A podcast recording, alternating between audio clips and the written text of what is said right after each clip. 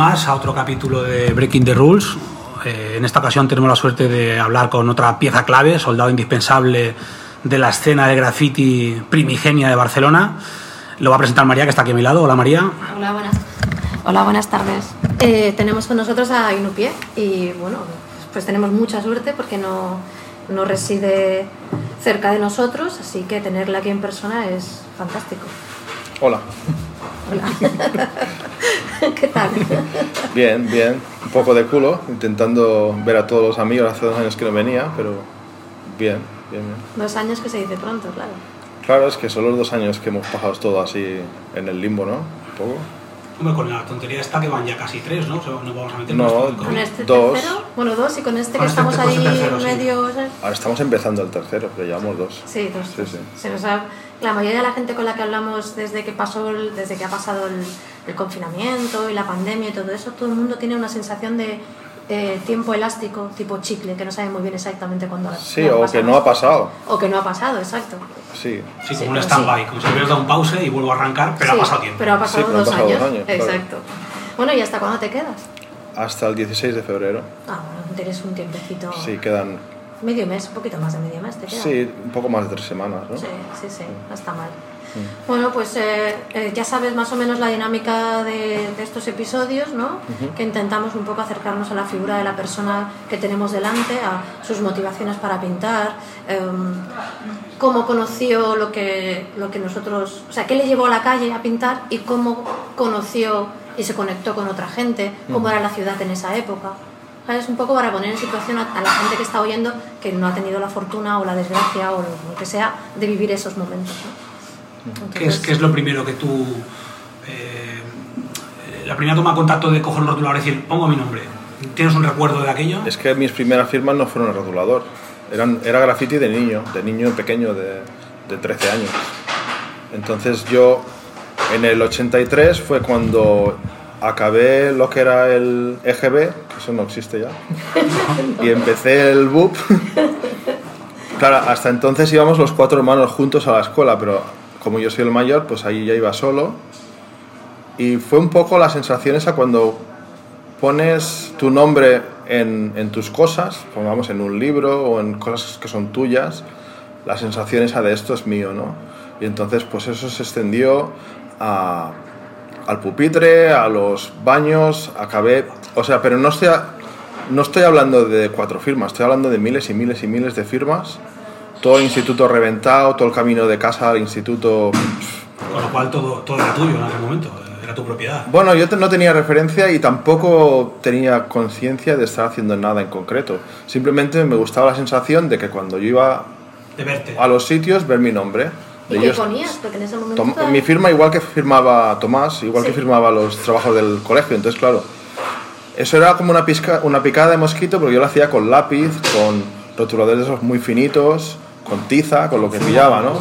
Pero era todo muy finito, muy infantil y muy poco agresivo. Entonces, claro, aunque lo vieran, decían, va, esto da igual, pero claro, es como, te pica un mosquito, a lo mejor dices, va, me da igual, pero te pican mil o te pican un millón de mosquitos, dices, bueno, aquí A qué ver, pasa, ya, ¿no? ya, Esto... ya, ya. Vamos a comprar un matamosca, ¿no? Entonces, sí, entonces, claro, me pillaron porque eh, firmaba igual que firmaba los trabajos del colegio. Claro, estaba claro quién era. Sí, y entonces eso más o menos ya fue por ahí por el 85, pero yo estudiaba en, en el Instituto Americano y en el 85 llegó Henry Chalfan y Lee Quinones a presentar Guerra de Estilos. Creo que Guerra de- es, el libro creo que no había salido aún, ¿no? Subayar, no lo sé. Yo no... Sé que vinieron a presentar la película, porque en el instituto, no sé si lo conocéis, hay que es eh, arriba del todo de, de Aribao, que es la vía Augusta, puede ser. Sí. Pues aún debe estar, es el Instituto Americano que además de dar clases de inglés y de otras cosas, es como un centro de reunión de los americanos que viven en Barcelona, cuando hay elecciones la campaña se hace ahí, hay sala de arte y hay exposiciones de arte, hay una sala de cine y hay películas para promover la cultura americana en Barcelona. ¿no? Y entonces, claro, yo no sabía nada y hacía esa filmar de, de niño y claro, me ponen ahí delante los trenes del Lee, Hulk Cars y Guerra de Estilos y digo, joder, esto, esto es, es lo que hago yo, pero bien hecho y profesional y, ¿no? y con materiales adecuados y tal. Y a, y a otro nivel, vaya, porque... Sí, sí, claro, piensa que yo estoy haciendo firmas como si firmo aquí con un lápiz, ¿sabes?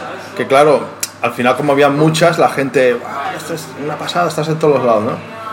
Y en esa exposición, por, no, no sé bien bien por qué, porque estoy hablando del 85, pues lo que me impresionó más fue el, el Death, y entonces saqué una firma que ponía Death, porque venía como un folleto que te ponía un poco de vocabulario de hip hop de la época y había Death, y digo, ah, pues le cambio una letra y ya está, ¿no? Sí. Y entonces lo que pasa es que yo nunca se me ha dado bien robar y para robar pintura, para hacer una pintada, tardé un montón. Y entonces hice una pintada que puse Def y dije, esto es una mierda. ¿Dónde, dónde Me la aquí en, en mi barrio. Por donde ahora es la Casa de la Caridad y el Magba y todo esto, antes eran callejones súper chungos, Sí. ahí sí oscuros y que no se metía nadie. Y la pinté ahí, pero dije, esto es una mierda, me tiré aquí, no sé, a lo mejor un par de meses para robar pintura, para hacer una, porque eran feltones esos pequeñitos de, Sí, de sí. los de antes. El coche. Sí, y dije, joder, me, ha costado meses juntar esto para juntar todo esto para ponerlo todo en un sitio. Dije, esto es una mierda. Y entonces, hasta que no conocí el sutil, que creo que fue el 89, 88, 89, que como yo era el que firmaba más en Barcelona, pues me metieron en BZN Esto es lo que yo. y el sutil me dijo, no, porque yo solo hacía firmas. Entonces me dijo, no, no, hay que hacer piezas también. Y, dije, "Bueno". Y el sutil fue el que me enseñó a hacer piezas y, y bueno, y bueno, el sutil me enseñó a robar pintura en cantidad. ¿no? Ir al corte inglés y llenar bolsas y bolsas. Hace mucha gracia porque le, le entrevisté y va a salir el siguiente episodio, es el suyo. Y él me decía que, claro, como siempre ha tenido esa carita de bueno. No, tenía el sutil era buenísimo robando. A mí se me da Claro, fatal pues porque encima- yo nunca me ha gustado lo de robar y me sentía mal. Claro. Lo que pasa es que no había opción, o sea, era robar o, Sí, o no era pintabas. pintar. Era robar o no pintar porque Sí, no había opción. con una semana Yo me no acuerdo, mi comprar. semana eran 25 pesetas a la semana y con eso no era ¿Qué imposible comprar. Claro. comprar de Espera. 800 pesetas de antaño o de 1000 Sí, y algo, no, no, imposible. no se podía. No ¿Y se te- podía. ¿Y te acuerdas cuando pintaste la primera pieza? ¿Te acuerdas de, de, eh, el escenario? Si alguien te dijo algo por la calle, si... No, fue la primera pieza después de que conocí al Sutil. No, no, me refiero a la primera primera, ¿eh? Ah. Cuando hiciste el de... Fuimos de noche, acompañó un colega que se llama Mark, que él va a mirar, para aquello para vigilar, pero no, era, ya te digo, donde está el Magba, que Sí. antes eso era muy, muy- la gente no iba, incluso gueto. talleres, la gente evitaba ir por talleres, Sí, era una sí, calle medio chunga. Claro. Y yo fui ahí que me pareció que era cutre suficiente como para que nadie le importara. Además, como era la Casa de la Caridad, no es que eso era un, un bloque de vecinos, ¿sabes? Ya, ya, ya. Eh, no, no tuve problema, pinté, no sé lo que tardé, pero tampoco fui con prisa porque me acuerdo que ¿De qué hablamos? La primera pieza, pues el 85. 85. Seguramente en aquel O, entonces o como mucho principio del 86 porque la exposición de Henry Chafa fue el 85.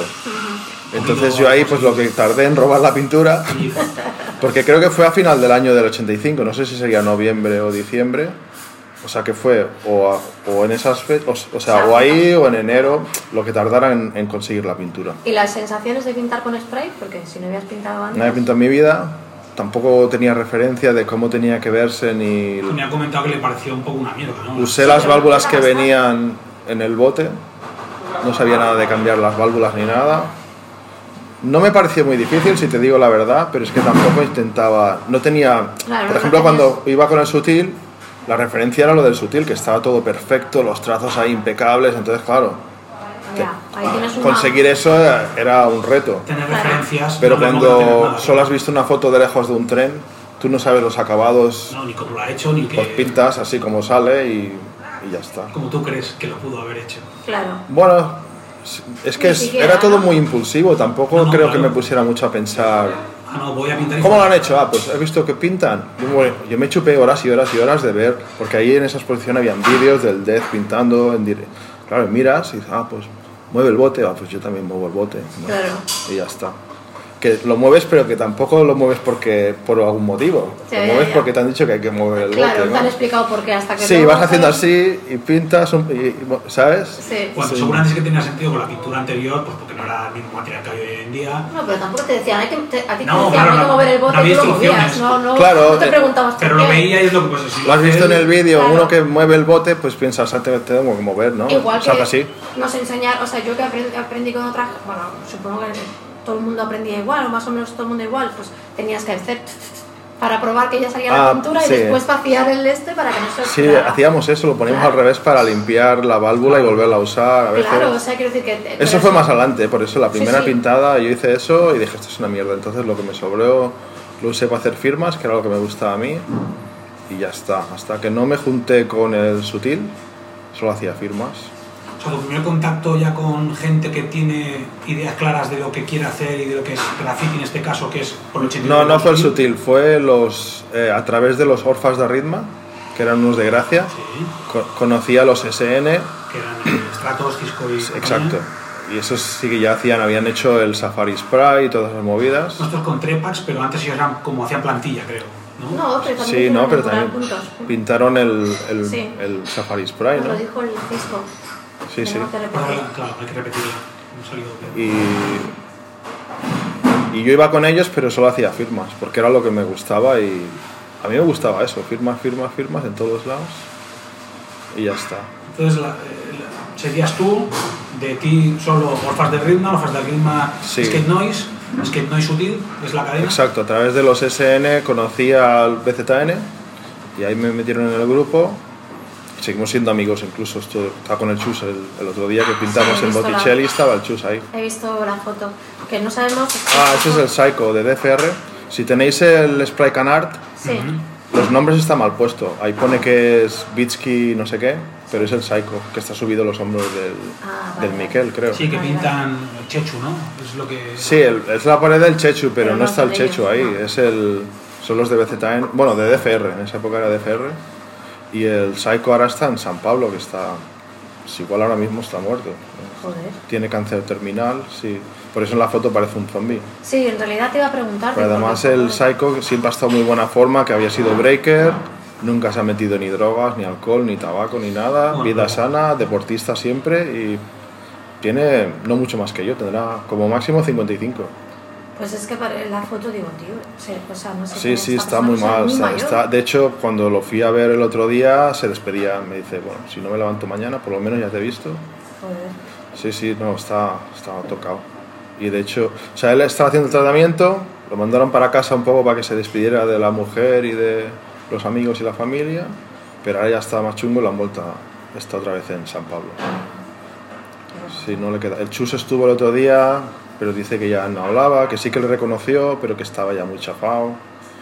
Bueno, esto no sé si va bien en la entrevista. ¿no? No, no, o sea, es vida. Si luego no Sí, sí, lo- sí, no, nos morimos todos, sí, exacto. sí. Sea, que a veces, bueno, lo que comentaba, ¿no? No, no hay necesidad de que vaya acompañar una mala vida, te toca y... Pero vamos, el Psycho me decía que tenía fotos, que claro, no, no creo que las llegue a ver nunca más, pero que decía que tenía fotos de él y mías, él delante de firmas nuestras del 87. O sea que son 35 años de amistad, que se dice rápido, ¿sabes? Sí, sí. Bueno, éramos muy amigos además. pues lo siento mucho Sí, sí. y por él y por la familia. Él estaba súper, súper, lo tenía muy, lo llevaba muy bien. Estaba ahí de cachondeo, riéndose y tal, y yo pensaba, joder, Jordi, tío. Y él estaba ahí, joder, cómo me alegro de verte, no sé qué, todo contento. Bueno, guay, guay, bien. No es lo mismo estar enfermo sabiendo que te vas a recuperar, que ya que sabes que Claro. no sabes lo que te queda, pero que sabes que ya te Claro. estás acabando. Sí. O sea, hablamos entonces de, de este amigo tuyo, Saiko, que, que que esté Sí, se escribe S-I-K-O. Chico. Sí. De DFR. Él sí que era lo que mítico de estuvo en, en Canard, cuando quedaron con Henry Chafan para... Sí, sale en la foto subido a los hombros del Bitsky, del Miquel, Sí, de sí. BZN. Sí. Si recuerdo bien, es que ahora hace mucho que no leo sí, el claro, libro. que Pero sé que en el subtítulo de la foto, en el pie de foto pusieron nombres nombre. que no Que eran. no eran los que están en la foto. Sí. Ver Esto no viene a cuento, pero Henry es de Pittsburgh, de donde vivo yo. Pero no vive allí, ¿sí? No, no, ¿Sí, su familia sí, pero él, él, él nació ahí, pero claro, vive en Nueva York. ¿Y no lo has visto nunca aparte de...? No, pero a a veces he puesto en mi Instagram fotos de tumbas de la familia que también pone Henry Chalfan y la peña, no, que no se ha muerto.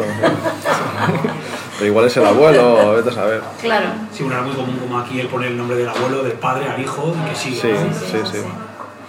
Bueno, pues a ver, en otro tono, a ver si remontamos esta... Nos hemos quedado en el punto en que tú conoces a Sutil, que te Sí. empieza a dar como una suerte de referencias Sí. que antes no tienes, y hacéis ya piña con BZN, que en ese momento Sí. ya Una cosa que quizás es curiosa es que yo antes de conocer a los Orfas y a, y a SN y todo esto, en mi barrio hacíamos plantillas y firmas y pintaban más chicas que chicos. ¿no?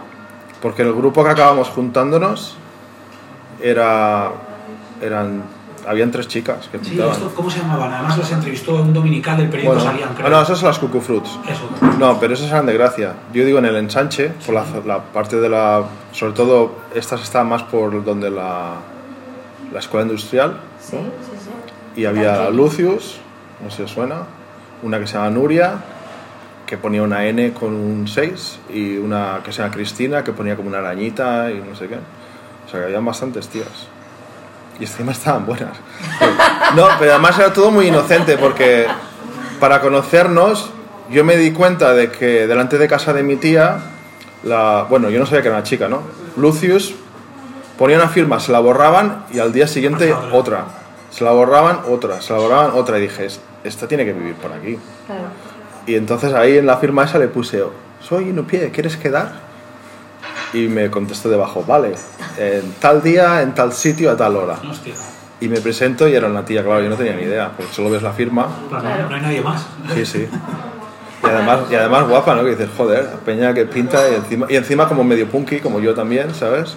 Y dices, joder, encima del mismo rollo parecido, medio punky, medio gótico y qué guay, ¿no? O sea, que podemos decir también que así como en Madrid y en Groningen y en otras escenas sí que hubo una parte de graffiti, sin ser graffiti al uso que nos llegó después, por el movimiento squad o punky en Barcelona.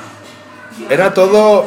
Bueno, eran, eh, éramos como punkis, pero no. Tampoco era como graffiti de punkis. Es que nos daba por pintar, pero no sé muy bien de por qué.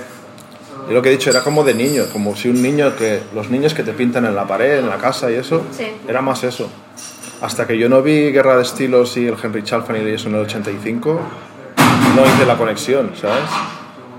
O sea, Ni las plantillas iban relacionadas, pues eso, como parecían luego más tarde Insumisión Caca o la de Sí. Charlie Chaplin, que era más Las plantillas, como vi lo de Trepax y el Francisco y estos. Yo creo que fue la Lucius la que me dijo lo de las plantillas. La Shakira. Que además se llama Shakira como la de esto, que siempre. Además, no, sería, no es no es un nombre muy típico, ¿no? No, y es disc jockey, si hace cosas así en el. para. ¿cómo se llama? El sonar y cosas de estas, igual es la que ponía Lucius. Qué bueno. Y a veces le tocan los huevos de. No, tú no eres la Shakira. y es más mayor que yo, tiene más años que la Shakira de la música. Esto, si quieres, lo cortamos. ¿Pero tú cuántos años, cuántos años tienes? Yo soy del 70 y sea, ahora en que mayo, que en mayo cumpliré 52. Ok. Sí, ahora tengo 51. Vale, vale. Y em, me lo explicaba Sutil que la primera vez que te conoció fue porque él iba a pintar un. por zona franca, iba a pintar un. No, espérate, me equivoco. Iba a pintar, no sé si era por Glorias, iba a pintar el tejado de una fábrica, pero el muro era muy grande y le dije, no, pues dile a Nutrien, que es colega nuestro. Pero eso yo ya estaba en BZN, ¿eh? porque Sí. de hecho yo ahí puse BZN. Es que ese muro es Sí, vegetariana, correcto. Sí. pero a ella le conocías entonces. O os conocíais, pero o no os quizá conocíais yo los que conocí primero fueron al... Es que el Rodri también era de BZN Sí. y estaba en SN. Y entonces yo creo que a través del Rodri de estos debí conocer al Chus y al Miquel, que eran los que cantaban de BZN, fueron los que me metieron en el grupo. Y quizá para ese muro dijeron, pues llévate a este que... ¿Sabes? Claro. No, pero yo ya había pintado con el sutil antes de ese. ¿eh? ¿Ah, sí? Vale, pues ese, o sea, tampoco tengo Yo no, las que- esa no fue la primera vez que pinté con el sutil, porque ahí ya me quedó un poco mejor. La primera fue una mierda que no, que no veas. Era una I y una E.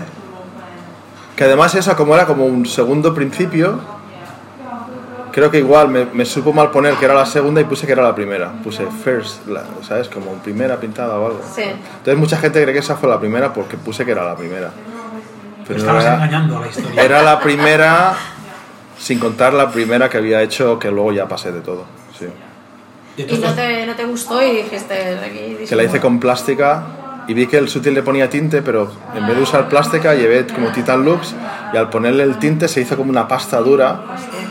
Y con el pincel no la podía pintar, la, tuve- la tuve que poner como con, con las manos ahí restregándola por la pared, una mierda de pintada que no veas. Madre Con, con mía. muñeco y todo, hice como muñeco cogiendo la I y la Y E a- así. y con la mano lo pintaste todo. Más o menos entre los sprays que tenía y, y el Titan Lux ese que se había solidificado. sí. bueno, eh, improvisar. Que eso fue en la fábrica donde el cashier sutil pintaban unas piezas increíbles Eso era en, por Navas o por ahí, creo. Y. Sí, en la fábrica esa secreta que tenían el Sutil y el Cash. Es que, ¿sabes? Lo que me gusta mucho de todos estos programas es que vamos enganchando Mirando- piezas de puzzle. Entonces, la, la pieza esa que decía Sutil que pintasteis juntos era una pieza muy grande Sí. y se veía desde, Sí, sí, sí. lejos. Entonces, fue la pieza que vio Biz. Sí, sí, Sí, desde su casa, desde su casa, sí. Entonces, claro, eso mola, Eso lo mola ir enganchando, ¿sabes? Sí. Pero yo creo que cuando hicimos esa ya, yo ya había, quizá nunca había pintado con el Sutil, pero yo ya había hecho algunas piezas. Pero con él. Con la dirección del Sutil, o sea, con un poco la, Sí, sí, sí, el Sutil sí. guiándome, sí. Pero quizás fue, esa fue la primera que hicimos juntos, puede ser, sí. Y a partir de Es que ahí. claro, yo pintaba con él fatal y él pintaba súper bien. Entonces, si hubiéramos pintado juntos, habría quedado una mierda. El Beztain era toda plástica, los trozos a bote, sí. Claro. Pero bueno, me quedaban bastante rectos. Yo recuerdo que. No, no, aquella, al final las proporciones, para ser una, pues hace un borrón de años y con el material que había, Sí. se veía perfectamente el BZN. Y que era trazado spray color, eso, bueno, rojo además, me acuerdo. Eso es de la, la válvula como alargada, como medio cónica, ¿sabes? Que te pinchaba ahí en el dedo. Te dejaba los dedos guapos. eso. Sí, lo único bueno que tenía esa pintura es que era muy fácil hacer trazos finitos y entonces, si te acuerdas en esa época, todo el mundo hacía trazos súper finitos y limpios y los brillos los esos Exacto. y los brillos esos súper limpios, de pues, pero es porque salía así. Sí, no había magia ahí. Bueno, Sí, que había, pero Luego no trucaban tanta. las boquillas también con cúter. y- Sí, sí. sí. pero bueno, eso, precolor y, y a plástica. Mucha plástica porque, a ver, yo no sé si lo tenía que decir, pero cuando me fui a robar con el sutil la primera vez y me enseñó cómo entrar y cómo salir sin que pitara nada, etcétera. Luego, cuando nos repartimos la pintura, yo creo que igual me dio un 25% y él se quedó el 75%. Y claro, yo le digo, oye, pero esto hemos tenido igual de riesgo los dos. Y dice, sí, pero tú solo haces firmas y yo hago piezas a color, me hace falta más pintura. Y bueno, dije, bueno, bueno, me ha enseñado cómo hacerlo, pues vale, pero a partir de aquí voy solo. Claro, Porque, yo, no te, yo no te necesito. claro, porque si me van a dar Te por vas el mismo riesgo, me llevo a la cuarta parte, no me, salía- no me salían los números. No, pero en esa época era bastante normal, sobre todo si habéis mirado en Nueva York, que el maestro, el, el aprendiz le daba pintura, y entonces el maestro te hacía bocetos y tal, había un poco... Poco- Sí, había un-. Una ¿Qué- diferencia. Entonces, lo que pasa que- ayudo de una manera, tú me ayudas de otra. En cuanto a piezas yo no era nadie porque estaba empezando, pero en cuanto a firmas sí, o sea, firmaba muchísimo. Entonces, claro, yo tenía ya mi estatus. Seguramente No, me estás- consider- No no- te consider- o sea, no no era tan aprendiz Claro. en, en mi mente, ¿sabes? Seguramente está más posicionado que el mismo sutil en las calles. No, no, sutil, Sutil estaba- Y además el sutil bombardeaba también.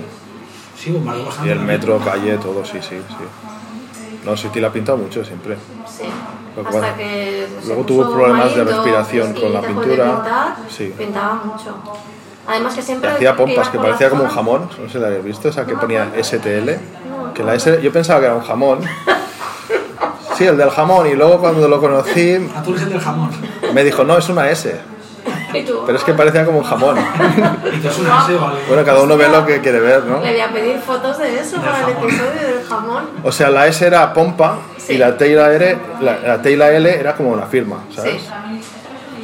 ¿Sabes lo que quiero decir? Sí, sí, ah, sí, sí, ahora muy, sí. muy, de- muy de antaño, ¿no? hacer la letra como más trabajada y el resto en, en- en taqueo, ¿no? En Exacto. Sí, sí, Sí. sí, sí. Muy, de, Tiene- De eso se hizo muchísimo. muy de su momento, eso sí. Además yo me acuerdo ir con él al metro y vigilarle porque él creo que incluso los contaba. Contaba todos estos los que Las hacía. pompas estas yo creo que las contaba, no me acuerdo, ¿eh? pero creo que las contaba y me acordaba una ocasión de decirme, sí, vigílame que me quiero poner aquí un par de pompas en el metro. Sí, sí. Oye, he leído, ahora me he acordado en el metro, he leído que, que Lito estudiaba contigo. Sí, en el IDEP, la escuela IDEP. A este, a este señor no se le puede conseguir la pista, ¿no? Te Estoy hablando del 87, 88, que fue cuando iba yo a la IDEP. 89 a lo mejor como máximo. Vale, porque nos comentaron en el Y él, podcast. en esa época vivía en San Andrés. Sí. En el podcast demasiados nos comentaban que ellos tienen un recuerdo de una pieza de lito Sí. en un Sí, andén el- de. sí, que Es que se desconectó de todo. Porque yo me acuerdo que él me vio haciendo bocetos en el IDEP, en clase, y me dice, ah, que tú pintas y tal. Y yo, sí. Y dice, ah, yo también pintaba, no sé qué. Ah, ¿qué ponías? Lito. Y le dije al sutil, hay uno en la clase que dice que ponía Lito. Y dice, sí, sí, ese era de los de verdad, que firmaba mucho en el metro, no sé qué. que hacía como una L así, no sé cuántos. ¿no? Qué buena abreviación de los de verdad. No, porque claro, todos tenemos el... Sí, mi primo pinta. Claro. A mí me ha pasado, con uno que le llamamos el bicis, mi primo pinta, y dices, sí, tu primo que pinta, cojones. A ver qué es lo que hace Bueno, el primo. primo del bicis era el Poseidón, sí, que- sí, que- sí que pintaba. Pues sí, ¿no? No, pero que todos, ¿sabes? Sí, sí. Bueno, en- cuando íbamos a IDEP, el Lito, por lo, yo- por lo que yo recuerdo, vivía en San Andrés y trabajaba en la Catalana de Gas ahí en el Portal del Ángel haciendo diseño gráfico, si recuerdo bien. Pero ya estaba como muy desconectado del graffiti y de hecho él no me contó mucha cosa. Te contaron los demás, supongo. Fue más, sí, exacto, sutil de decirme, no, no, este sí, este firmaba en el metro y su firma era así, ya está, y, y vamos. Y luego me enteré pues que, era, que estaba en Demon's Art, ¿no? Con el, con el Nice y el, y el Face, el Fasim. Quizá ellos tienen más información, no lo sé. Sí, ten- es que, bueno, esto Yo solo lo conocía de, de estudiar con él, pero no lo conocía de pintar, ¿sabes? Ya, ya, ya, ya. Y, eh, o sea, tú a partir de que empezaste a pintar ya, o sea, tú, o sea, siempre, siempre, siempre has dedicado toda tu energía, o casi toda tu energía, a hacer firmas, A firmas, y el sí. resto ha sido derivado de eso, ¿no? Sí, yo de hecho ahora lo digo, yo estoy retirado desde el 2002 porque solo hago piezas y o de sea, hecho estás retirado porque no haces firmas. porque no hago firmas. Joder. Para mí, yo siempre he dicho que graffiti sin bombardeo es street art, ¿sabes? Es una expresión artística, aunque sea ilegal, pero, hombre, si haces muchas, muchas, muchas piezas, ya es bombardeo, entonces. Claro. Sí, al final, ¿No? aunque sea con grosor o con Si la colores, cantidad de piezas es tan bestia que estás en todos los lados, Sí, si no para de verse, está claro. pero que- vamos, el bombardeo para mí siempre ha sido lo que me ha gustado y es lo que le he dedicado más Sí, tiempo. pero con los años sí que es cierto que hay ese bombardeo, que ahora comentabas, no solo de film al uso, pues eso, de throwas, de plata. Sí, no, yo a final del 2002 ya se acabó, porque fue cuando me fui a vivir a Estados Unidos y entonces yo ahí me jugaba que me deportaran y tenía mucho que perder y para mí siempre ha sido todo nada, entonces hacer cuatro firmas, eh, para mí no, eso no va así. Hay que hacer balanza. No, encima pintas, pintas. Además, cuando te has acostumbrado a estar siempre ahí, el que más, el que más, no puede ser de Quedarte en un, término medio no te, no te Claro, interesaba. y me habría buscado problemas. Claro. Ahora he vuelto a pintar porque ya soy, estoy nacionalizado. Claro, no me pueden ech- echar, pero me pueden meter en el talego. Ya, ya, ya. Todo que significaría problemas igualmente. Hombre, yo no quiero ir al talego ahí en Nadie Estados quiere ir al talego. Bueno, ganas. sigue estando penado con cárcel en Estados Unidos. Sí, sí, yo tengo. Bueno, al no tener antecedentes, seguramente tendría. Pues los amigos que les han pillado bombardeando, siete años de condicional, con la pulserita esa del GPS en el tobillo, no puedes salir del estado. Bueno, para salir del estado tienes que pedir un permiso, o sea.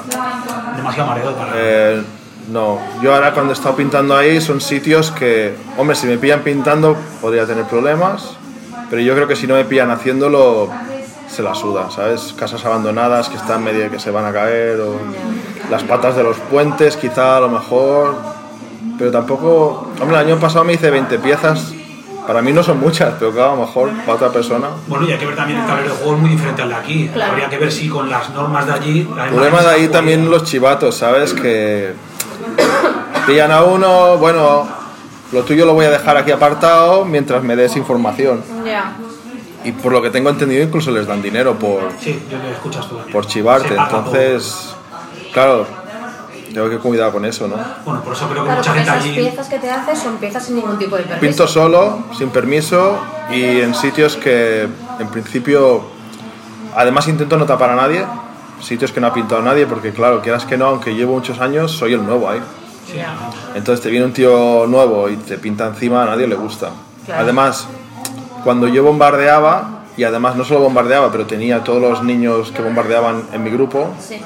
Al, al Olmo, al Joker, a todos estos, claro, eso, ahí tienes mucho, no sé cómo decirlo, si alguien me jode, le destrozamos todas las pintadas. Claro. Solo tengo que hacer una llamada para decir, "Ey, hay que Porque arrancar". encima todos los chavales estos solo hacen firmas, les da igual que se las taches. Claro. En cambio, si tú tienes piezas, no te vas a arriesgar a, No, el a tocar los huevos a los niños estos que lo destrozan El todo. conflicto es diferente, tú tienes más que perder. entonces- Claro, en cambio yo ahí como no bombardeo ni nada, solo hago alguna pieza de vez en cuando, pues yo creo que no le molesto a nadie. Estoy intentando que, que ni sepan que pinto, aunque sí, la verdad es que ya conozco bastantes escritores. Es que los escritores, como hemos tenido una vida parecida, casi que te hueles, ¿sabes? Claro. Porque yo estoy viviendo ahí con un colega mío que, que es escritor Y al final me he acabado juntando con gente que pinta sin querer, pero a la vez... Claro, es que cuando ves que uno pinta, pero como nosotros lo hemos pintado, sabes que has tenido unas vivencias parecidas y quieras que no te unen de alguna manera, ¿sabes? Claro, y además sabes que la otra persona te y va a entiende, entender. exacto, cuando tú hablas de las cosas te va a entender lo que estás Claro, hablando. aunque sean Sí. distintas las, las, las experiencias en sí, Sí. las sensaciones y, y el camino ha sido bastante parecido. Sí, sí, Entonces, sí, Es, es normal. Es que yo creo que va a pasar siempre. Sí. Pero bueno. Sobre todo cuando eso, ves, vas por la calle, y incluso conocer a alguien por primera vez y ya tener esa sensación de este es como yo. O sea, no solo de que pinta, sino Sí, sí. la manera que yo pintaba, ¿sabes? Bueno, o que ha tenido situaciones muy parecidas a las tuyas seguro en algún momento. No sé, la, la manera que habla, la manera que tal, lo ves que ese tiene la las mismas inquietudes que tenía yo, ¿sabes? Simplemente entrando a qué, según qué día, a qué hora, en un callejón de un polígono. La manera tal, que miras las firmas, Ya no dices, Claro. un tío solo en unas vías, domingo por la mañana, en una vía muerta. O lo que miras los espacios, como miras los espacios Sí. por donde andas. Sí. Sí, ¿Cómo, eso es un- cómo- cómo pasa el sí. escáner? Y dices, este, este se dedica Sí, a esto, o sea. este pinta como yo. Y a lo mejor los que hacen trenes tendrán lo mismo, los que hacen Hall of Fame tendrán lo mismo, que como que conectas con gente que tiene un- una idea parecida de lo que es el graffiti, ¿no? Sí, bueno, no sé si con las nuevas generaciones es exactamente igual.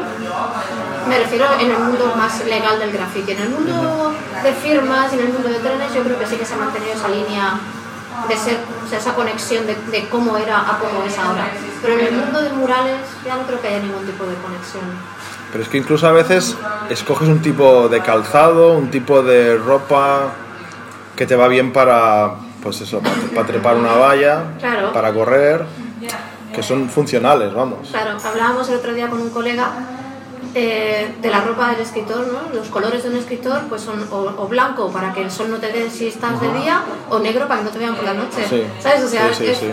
moda básica, pero con una, con Bueno, una vas a pintar hasta una necesaria. pared y es verano vas a ir de blanco porque el negro te va a aplastar. Claro. Con una funcionalidad, sí. Claro, tiene un porqué, ¿no? De hecho, yo me acuerdo cuando quería saber a ver qué bambas son buenas para correr, pues me iba a las ramblas a mirar los monos que están pegando los tirones, a ver cuáles llevan. ¿Por qué? Porque están todo el día corriendo. Ellos saben, ¿no? A ver cuáles llevan, las Nike no sé qué, vale, deben ser buenas, ¿sabes? Pues igual. Oye, ¿y cuándo empezaste a darte cuenta de que, de que tenías una... un- o sea, que estabas creando una tendencia, que estabas creando una escuela dentro de, la- de Barcelona? Si te diste cuenta. Eso, eso fue, sí. yo creo que fue más con las piezas.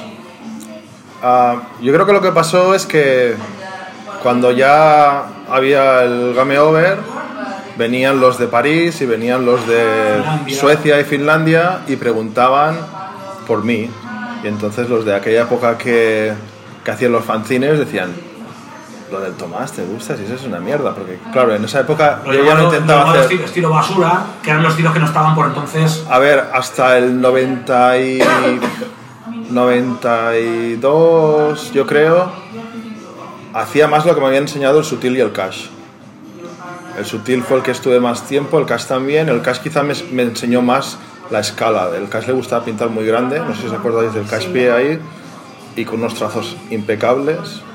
Y él, él fue el que me enseñó, no, no, porque yo, claro, para que me cundiera hacía todo más pequeñito, que ahora estoy volviendo un poco a eso, ¿sabes? Pero él me dijo, no, no, pintar grande, que pintar grande que se vea desde la luna si hace falta, ¿sabes? Y, y ya cuando ya dejé de seguir lo que me habían enseñado estos dos, que siguen siendo mi referencia y los considero como mis maestros, ¿no? Entre más gente, pero sobre todo estos dos. eh, ya luego dije, esto, yo antes me, me divertía mucho pintando y ahora sufro, ¿sabes?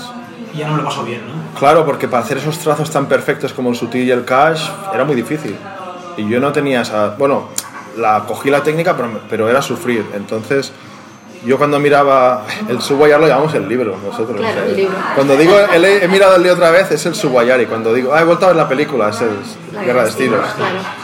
Pues mirábamos el libro, yo miraba el libro y veía lo del Blade y decía, este cabrón sí que se lo pasa bien, ¿sabes? Y yo pensé, me lo quiero volver a pasar bien. O sea, si ya me he cansado de sufrir, yo, yo, estoy, yo pinto para pasármelo bien, no para sufrir. Y entonces, no fue tanto copiar el estilo de Blade, sino la mentalidad, yo, yo no lo conocía, pero la mentalidad que a mí me sugería ver sus pintadas, ¿no? Decía, este se lo pasa que de puta madre. Pues yo Sí, quiero hacerlo hacerlo. sin, sin tanta perfección, más naif, más como salga. Sí, hacerlo me salga a los cojones y pasármelo bien. O incluso cuando veía lo del Sin, que estaba mejor hecho, pero también todas las piezas eran diferentes. Veía un poco como más diversión, más, Sí, más, cómic, juego, más... Cultura, sí. ¿no? Sí, menos- más probar cosas, experimentar. Bueno, esto igual no me ha quedado muy bien, pues da igual. Ya lo he probado, ya ve, cómo- ¿sabes? Más experimentar, más pasártelo bien, más juego, ¿no? Y yo creo que fue esa la mentalidad que hizo que los de París y los de nórdicos se fijaran en lo que estaba haciendo. Y entonces al validarme gente que, pues el ONET y estos, o el, o el EX, el HIP, el POE, todos estos, el- o el RIBE de Suecia, al interesarme por, por mi trabajo y preguntar, ¿dónde puedo ver piezas de Lidopié? Y la gente, ¿qué dices? Eso es una mierda. Y decía, no, no, que nos gusta. Y lo ponían en el, ¿cómo se llamaba? Ah, sí, sí, sí, en las revistas. la revista esa de Suecia, el Underground Productions y todo eso, o en, o en la revista del OPAC, ¿no? En el Spritzy Graphics y todo eso, pues claro, la gente se planteó, dijo, ah, pues a lo mejor esto está bien. No, no parecía Bueno, una mierda, pero... Simplemente no, no sigue la línea que está como marcada en sus últimos años, pero tiene validez porque le están dando validez fuera. A lo mejor no aquí, pero allí sí. Claro, decían, ¿por qué- ¿cómo que estos guiris vienen aquí y se interesan por el trabajo de este tío? Claro, a mí en principio se me respetaba por la cantidad, pero no porque les gustara lo que yo pintaba. Porque tú coincides con ellos viajando o porque ellos vienen y preguntan por ti. Ellos primero vienen y preguntan por mí, yo no tenía esas conexiones. O sea, tú no habías viajado ni a París, ni, No, habías- ni los no conocías. había ido a Londres en el 84, pero ahí no conocía a nadie y iba a estudiar inglés, pero no, no, no, yo no tenía conexión fuera. Es que, o sea, este señor no, o sea, no había sitio por donde fuera que no hubiese firmas suyas. No, Claro, o sea, es no que lo- piensa que yo solo hacía firmas, entonces, por ejemplo, Sutil se cambiaba fotos porque hacían piezas, creo que tenía más sentido, pero cambiarte fotos alguien de que hace firmas, claro, ¿no? firmas, era, claro. quizá habrá gente que sí, pero Sí. a mí no. Pero en ese y piensa que no tenía dinero tampoco. En ese momento no se hacía eso tampoco. No, y- Pero yo me acuerdo, o sea, una exageración. Además, te voy a contarlo, yo me acuerdo de ir con él por la calle, que íbamos en grupo de gente, por gracia, y él íbamos andando y él Tomás decía, mira ahí arriba, pam, mira Claro. ahí arriba, pam, y te señalaba absolutamente todas. Sí, sí. Y nosotros al final como de, que sí, tío, que lo vemos. Sí, sí, es que para mí el, graffiti es como los pedos, que solo te gustan los tuyos. No, no, si a nosotros nos encantaba, pero claro, era como de que si lo Ya, vemos, ya, pero vemos. a mí también me gusta ver las firmas por el aprecio del estilo, etcétera, la cantidad, ¿no? Sí, estabas en Eh, todos lados, estabas en todos lados. Sí, pero realmente me gustaba ver las mías. Yo me acuerdo incluso de coger a la soda, eh, que antes tenía un ciclomotor, coger la soda, ponerla atrás, llevarme a Paseo de Gracia, que me había bombardeado toda entera Paseo de Gracia, las dos, los dos lados. Claro, eso no dura. Eso Claro, dura hasta que, hasta si lo haces el domingo, el, sa- el lunes ya no está. Y ponerla detrás del ciclomotor, yo iba haciendo ole, ole, ¿sabes? Yo todo feliz, con todo Paseo de Gracia bombardeada a saco. Claro, eso al día siguiente ya estaba todo borrado. ¿Sabes? Qué Sí, guapo. sí. ¿Y Soda? ¿Sabes algo de ella? Sí. Tiene Instagram, Ah, sí, alguna vez le he puesto es la de Zombie Dolls o algo así, que hace muñequitas y Ah, de cosas. esas que le quita la... No, hace muñecas como con fieltro y las cose, sí. Qué guay. Y creo que pinta aún. ¿Sí? Pues Creo que sí, si- por Madrid, por ahí. Pásame luego... Luego te lo paso, sí. ¿Vale? Sí, sí. Sí, también la... Soda y AO, que tú estado en un grupo con, Sí, tú estuviste ahí, ¿no? Sí, Claro. Con Boque, con Boque, con Buquera, otra, con Soda y con... Noga. No, eh, Soda, otra, Woke y Laura, que no me acuerdo qué ponía. Sí. Eire. Eire. Eire, ¿verdad? Sí. Sí, Eire. Sí. Sí. Duró poquito, pero fue divertido. Quedábamos en tu casa muchas veces. A mí me echaron, me echaron, me echaron de ver, No sé si lo sabías eso. Ah, no, pero tú me, Sí. nos enseñaste a hacer... Y muy bien echado además. ¿Ah, sí? Sí, Ahora sí. lo explicas. Pues tú me- nos enseñaste a hacer eh, 3D y grillos. Ah, muy bien. Porque estábamos dibujando y él decía, ¿pero qué estáis haciendo? Ahí las cuatro pequeñajas ahí. Bueno, pequeñajas, yo era de tu edad, pero, ¿sabes? Era, y nos enseñaste, me acuerdo de, de esa clase. Y como que te... Estaba Pues yo... como yo era el novio de la soda, Sí. me metieron en el grupo Sí. y pero yo creo que luego se lo pensaron mejor y me dijeron, porque habían hecho una reunión y me dijeron, oye, no, que hemos pensado que es que este es nuestro grupo y si te metes en el grupo va a ser el grupo del Inupié y no queremos ir como a, a rastras tuyo de... Muy bien. O sea, que te ficharon y te desficharon. Sí. Y bien hecho, y yo pensé, pues sí, pues tienes razón. Claro. Porque además el rollo de ellas era diferente, a ellos les gustaba firmar en el metro y hacer cosas que yo tampoco me las hacía, pero tampoco me importaba mucho. Habían hecho su propia película. Tenían su propio rollo y, y la verdad es que yo no pegaba ahí. Eran todas mis amigas y pintaba mucho con ellas, incluso me he hecho trenes en Massanet y eso con ellas, pero, pero bien hecho, sí, sí. Es que no todo el mundo tiene que estar en todos los grupos. Yo solo veo, no tiene sentido, ¿sabes? Al final, al final Porque lo- aparte as- tampoco hay competencia, entonces, si estamos todos en todos los grupos, Claro, si vamos a por ejemplo los mismos, somos de la misma crew, comemos y salimos juntos, pues ¿dónde está claro, la- no? sí, sí. Yo tengo muchos amigos que pinto con ellos y no somos del mismo grupo. Bueno, al final amigos. sí que un poco es eso, ¿no? Las crew salen porque es con la gente con la que paras, ¿no? Al final. Sí. Y el problema es que cuando metes demasiada gente, los grupos se van a tomar por culo. Se acaban Porque el grupo ha de ser los que va siempre a pintar. Bueno, se desvirtúan porque crece mucho. Pierde el cuanto- sentido del grupo ya, ¿sabes? Yo creo que una de las cosas que la gente se equivoca es en meter gente en un grupo sin consultar con los, con los miembros que ya están. He leído también sobre eso. que Que es como se van a tomar por culo los grupos. he leído en, en- pues, en la entrevista que hiciste para Spanish Ah. Grafiare, he leído que explicabas eso también de... Sí, de- es que si metes a alguien nuevo en un grupo, yo creo que has de consultar con los que ya están ahí. Oye, voy a meter a este, ¿qué te parece tal? ¿Alguien tiene algún problema? No, pues vale, bien, ¿sabes? Pero muchas veces te encuentras gente en un grupo y, y este, ah, es que lo hemos metido. Hostia, a mí nadie me ha dicho nada. Pero esto, Claro. esto es un poco raro porque además. Ya, Bueno, no, en ya- grupos- ya, gru- ya no ahora, que a lo mejor Sí. es como más normal o sea, normalizado, ante, antaño no era así. De hecho, podía costar incluso un, un- un conflicto que incluso te liquidaran a ti, en plan, pues ala, tú y el otro, no cosa. Claro, pero es que ahora es Porque era todo mucho más, más rígido. más rígido y a lo mejor más, no sectario, pero ¿tú quién eres para meter a alguien en, ¿sabes? en, en este grupo? Claro. Ha, ha habido grupos que se han deshecho por eso.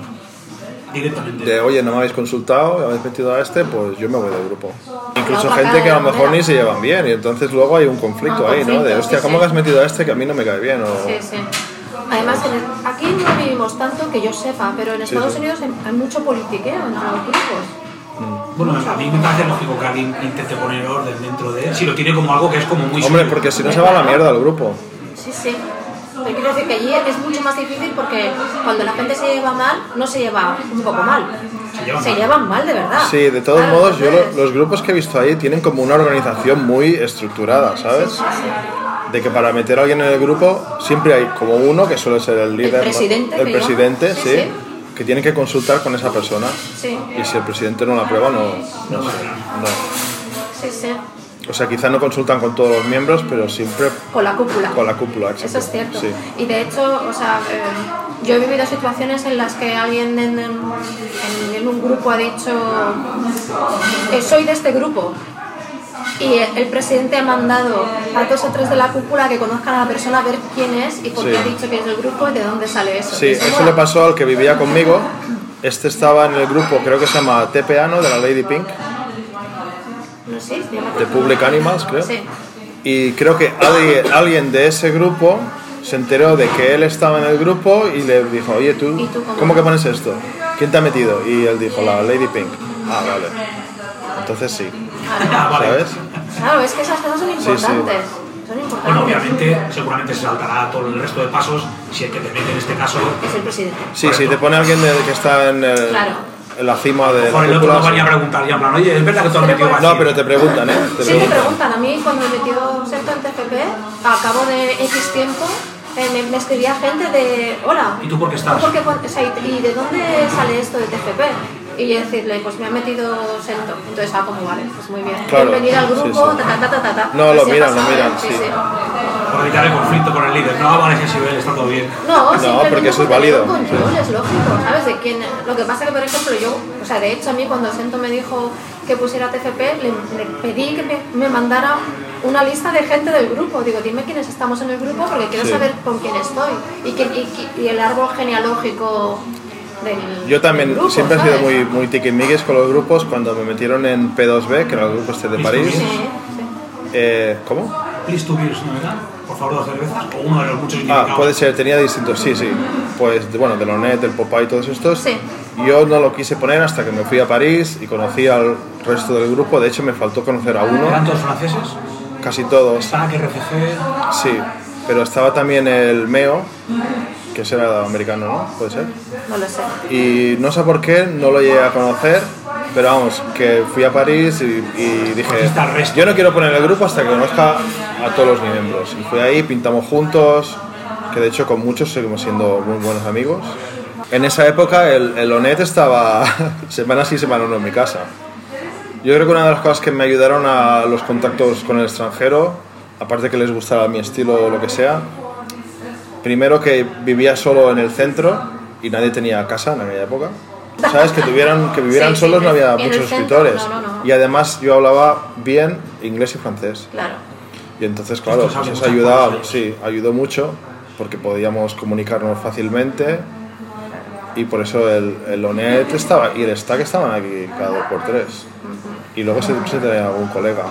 Que de hecho al final con la soda tuvimos que cortar porque yo me acuerdo una vez que vinieron un montón de estos de París y cuando se van me sale la soda con la esponja, que era una esponja natural de esas buenas, Sí. toda llena de pelopollas de esto.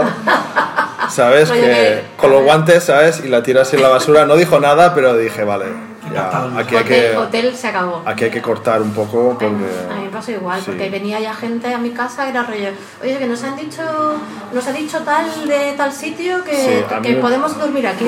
Me pasó con el, con el Ribe y el Ícaros, me pasa, me llaman a la puerta, hola, hola, eh, aquí vive un escritor, y yo, no sé, ¿cómo se llama el escritor? ¿Sabes? Ah, no sabemos, pero nos han dicho que aquí y tal. Y, lo de- y esto, esto fue después de lo que te dije de la esponja. Sí, Le dije, mira, yo no te conozco, y, o sea, que aquí no te vas a quedar. Lo que pasa que luego me, sabió, me supo mal porque me cae, ca- como que a la vez me caían bien. Sí. Y le dije, mira, en mi casa no te puedes quedar, pero si quieres me tiro toda la noche contigo bombardeando. claro. Un, un medio, y un luego, camino porque medio. luego tenían que pillar un tren, no sé qué rollo, creo que se iban para Madrid. Dices que hasta mañana nos vamos a Madrid, no sale el tren. Y digo, bueno, pues nos tenemos toda la noche bombardeando. Y el Ícaros no quiso, dijo, no, yo me voy a dormir a la estación del tren. Y el Ribe me dijo, va, pues venga, vamos a bombardear. Y seguimos siendo amigos hasta hoy en día, Claro. que tiene Instagram también. Yo es que a mí lo que me pasaba es que... Luego sí nos hicimos amigos, pero claro, me viene un tío no conozco de nada. Tiene un montón de material eh, Lo localicé hace tiempo en Instagram y tiene un montón de fotos de aquí de... Y es bellísima persona, es de lo mejor que corre por ahí. Pero yo me acuerdo que dije, es, es que no saben ni mi nombre. Claro. Bueno, a esto veces ya- como la mínima molestia decir quién es el que está aquí. A mí me supo mal porque los que acababan pagando fueron el, el Onet, por ejemplo, que siempre ha sido el, el más... Más justo. El que venía a mi casa dejaba más limpio de lo que lo había encontrado. Si se iba a robar comida, me robaba también para mí, me cocinaba y luego me fregaba los platos. O sea, Sí, como se invitado, invitado era de los que no hay, o sea, de lo mejor de lo mejor. Pero también es un tío que ha viajado muchísimo. Entonces él sabe Claro. estar porque si no, luego no lo quieres otra vez. Exacto. Me supo mal porque además fue de los primeros, vino el Lonet y el Pum. Y les dije, hostia, ya os dije la última vez que, que ya no más, que acabé muy quemado. Y me dice, no, no te preocupes, dejamos la bolsa aquí que nos vamos a casa del vino. Y le digo, no sé por qué, pero me lo olía de que, de que eso no iba a pasar. De que te iban a hacer el Y cojo, llamo al vino y, y le digo, oye, que dicen estos que se quedan en tu casa. Y me dice, no, no, yo ya tengo aquí a Alex y al no sé qué y al no sé cuánto. Y no- puedo tener, era cuando vivía con su madre y dice, no puedo meter más gente en mi casa. Ya nos contó un episodio que... Y le dije a estos, oye, que no, que, que ahí no hay sitio. Lo que pasa que justo eran el Onet y el Pum, que son los dos súper buena gente, y le dije, mira, yo no te voy a dejar en la calle, te quedas aquí, pero, Pero pero te ya cargo que está, no. que no, que no hay más, ¿sabes? Claro.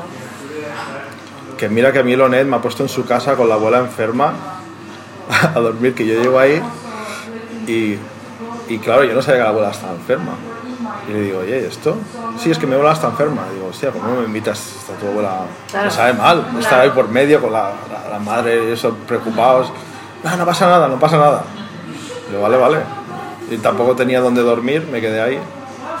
La verdad es que eran épocas muy, muy curiosas de ese, Sí. de ese tipo porque eh, te acabas a conocer a las personas de una manera que no es, no es fácil. Es que no teníamos te dinero. metían, te metían en su, en su Sí. vida y estabas en su vida. Sí, sí, con los padres Con ahí los comiendo, padres, la abuela. Sí, sí, sí. Bueno, hay, hay escenas como, como el graffiti o el hardcore punk o que tienen estos vínculos de que dan por hecho que está todo bien solo por permanecer, por Sí, pertenecer a la, sí, sí. misma, Sí. a la misma movida y te van a dar tu casa y te van a dar todo y a veces piensas, ¿yo qué hago en este salón de Río de Janeiro o en esta Es sala que de en esa, ensayo? sí, en O- esa época éramos tan pocos que Que nos eso, cuando ibas a donde fuera te metían en casa de alguien y cuando venían aquí los de fuera pues los metías en casa. Claro, claro. Sin conocerlos a veces, ¿eh? Todavía ocurre en, en- Sudamérica, en Centroamérica también pasa mucho, en, bueno, en México.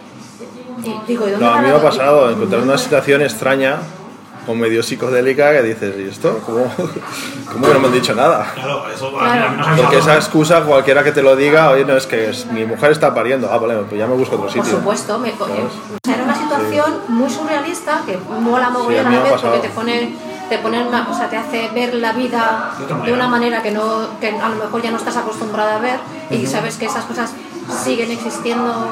¿Sabes lo que quiero decir? Por un Fuera lado de está él. muy guay, pero por otro lado dices, pues a lo mejor esta, esta familia no tiene la necesidad de una mujer que no conocen de nada Ya. esté durmiendo en el suelo de su comedor, ¿sabes? Sí, sí, sí. Pero a veces raro. en las situaciones más, a lo mejor humildes, es donde más te van a dar. No tienen, ese, no tienen ese chip de esta situación está fuera normal, no debería quedarse aquí, no, no. No, no, no, lo sé, lo sé. No, Si y, no lo y eso crea amistades que yo con muchos de estos sigo siendo amigo de, mu- ya ves, de- de- hablo de 30, 35 años. Claro. Sí, sí. Sí, sí, eso. Incluso a veces su madre me pregunta por la mía. Ay, qué Porque bueno. claro, como mi madre daba de comer a su hijo Claro. y ella me daba de comer a mí, Claro. pues ¿qué, qué? Que ¿Cómo se está tu madre? vínculos Sí, muy sí, sí. es sí. muy guay eso. Sí, sí. Eso ya no sé si pasa ahora.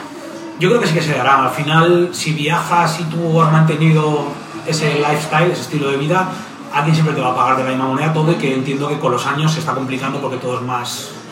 Ha cambiado todo, ¿no? No es todo tan puro, sería la palabra. O tan naif, ¿no? Tan inocente y tan. Yo creo que a cada generación le toca Lo que yo toca en- enfrentarse o, o con lo que se encuentra. ¿no? Claro. Y yo no sé, no, de- no- siempre nos parece que lo de antes era mejor. No, no, no pero- lo decía porque sea mejor. Sí, sí, no, tenemos como más una... Más idealizado. o que, o que la más sociedad romántico, ¿no? ha ido cambiando de una manera en la cual no se puede dar eso porque ya somos más. eh, ¿Cómo te cuál es la palabra? Eh, más como que no quieres saber nada de nadie, nos volvemos más. Más todos- egoístas. A lo mejor, no sé, si- no sé si es la palabra. No lo sé. Yo sé que es evidente que aunque, aunque mantengamos una actitud joven, entre comillas, para muchas cosas, porque seguimos pintando y todo eso, no podemos olvidar que tenemos 50 años. Ya, ya. Y, y no puedes ver la vida igual que cuando tenías 20, porque no tienes 20. No, claro. Entonces- Pero al mismo modo que tú has crecido con esa gente o con muchos de esos contactos y lo sigues ejerciendo, sigue teniendo la misma validez porque también han crecido contigo, ellos también han Sí, crecido. sí, sí, pero no, no sabe- no sabemos cómo están las cosas ahora porque no las vivimos como se. Claro, cada generación le toca espabilarse con lo que le toca. Claro, con lo que le toca y... Porque a lo mejor mis padres les parecía que, que lo que me tocaba a mí, hostia, qué miedo, Claro, qué loco. lo- que si los yonkis, no sé qué, los- o lo que sea, no sé lo que se preocuparían ellos, las drogas, o vete, a- Sí, vete a sí. Pero ellos vivieron la guerra civil española, ¿sabes? Claro, Pero en cambio eso a ellos, como ya la habían vivido, les parecía, o sea, Claro. ni, ni se lo planteaban, ¿no? En cambio lo, lo- mío les parecía como, de, qué miedo, ¿no? Claro, por- pero porque eran mayores. O a lo mejor yo veo a mi sobrina y digo, joder, ahora con todas las movidas y tal, me parece como te preocupas, pero ellos ya se apañan. Sí, no, claro, al final. ¿Cuántos años tiene tu sobrina? 22. Sí, ¿no? Cada uno, pues lo que comenta él.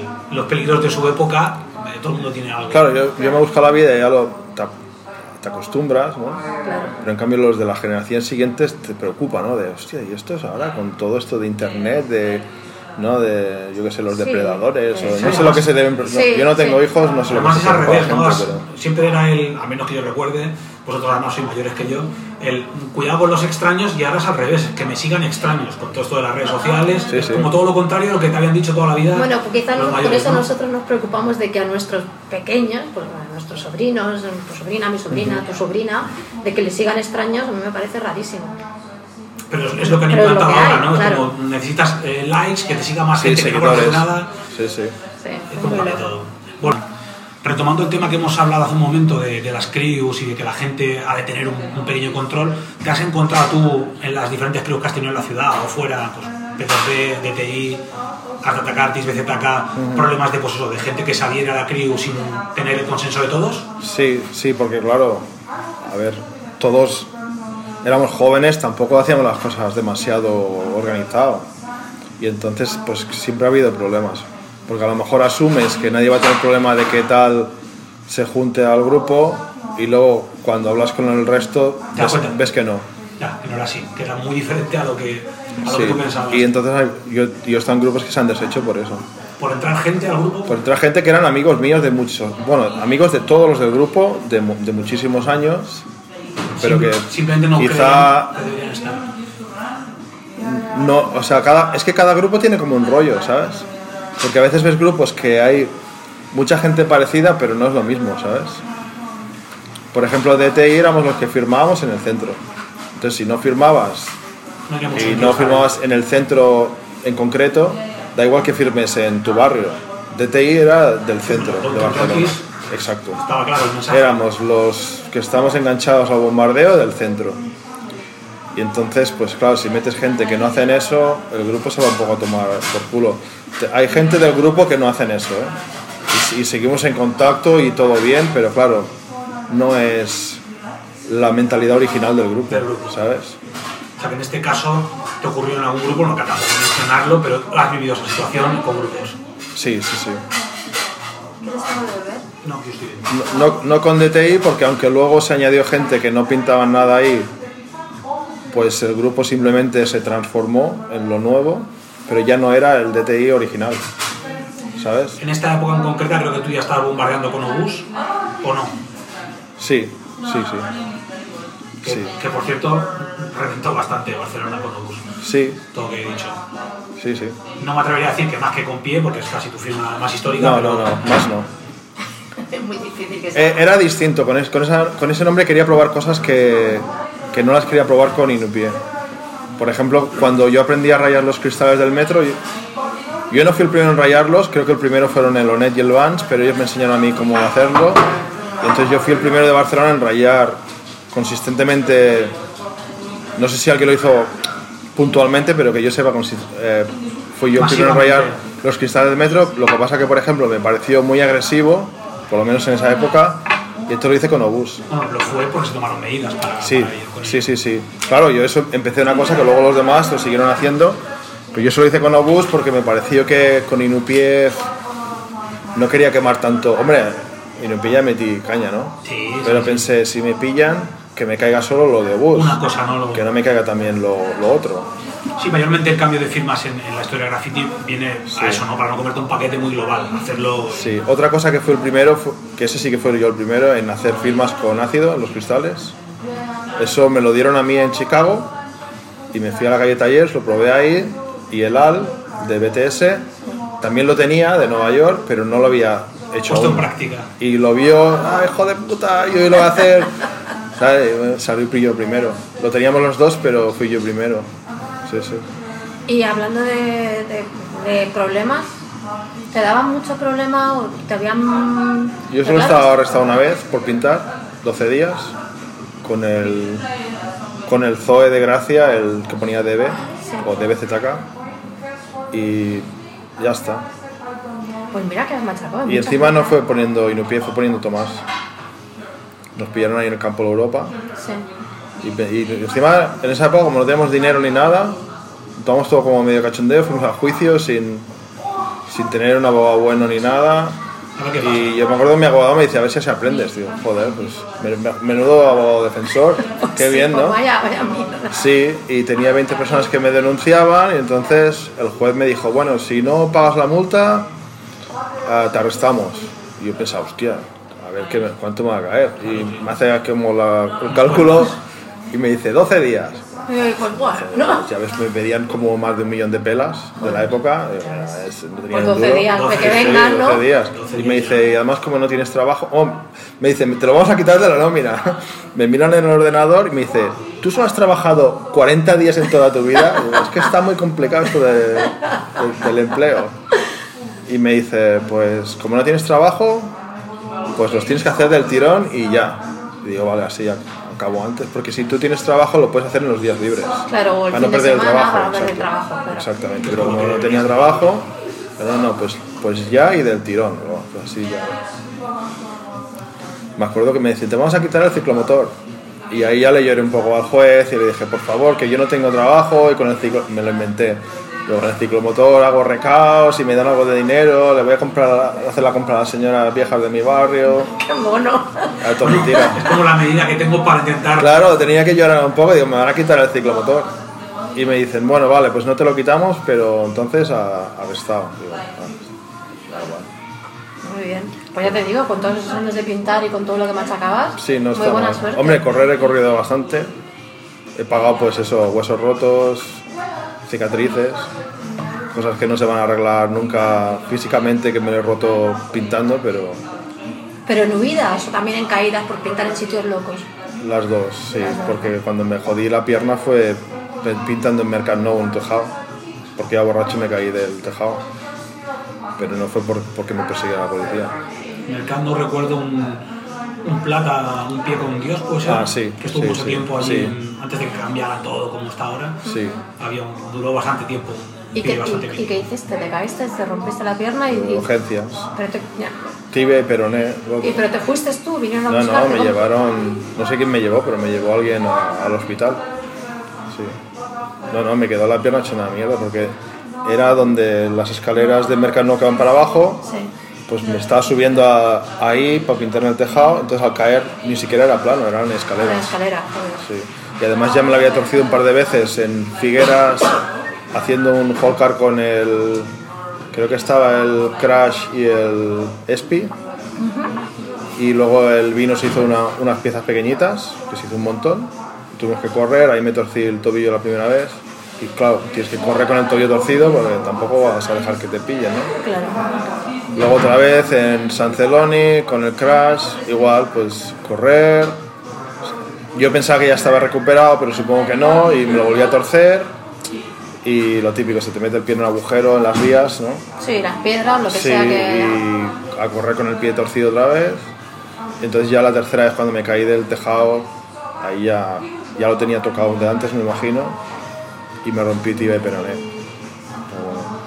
Pero bueno. Aquí en la cabeza, de pintar en el metro, colgado por fuera de la ventana, me di con algo del túnel, no sé, no sé lo que sería. Cuando se abrían las ventanas.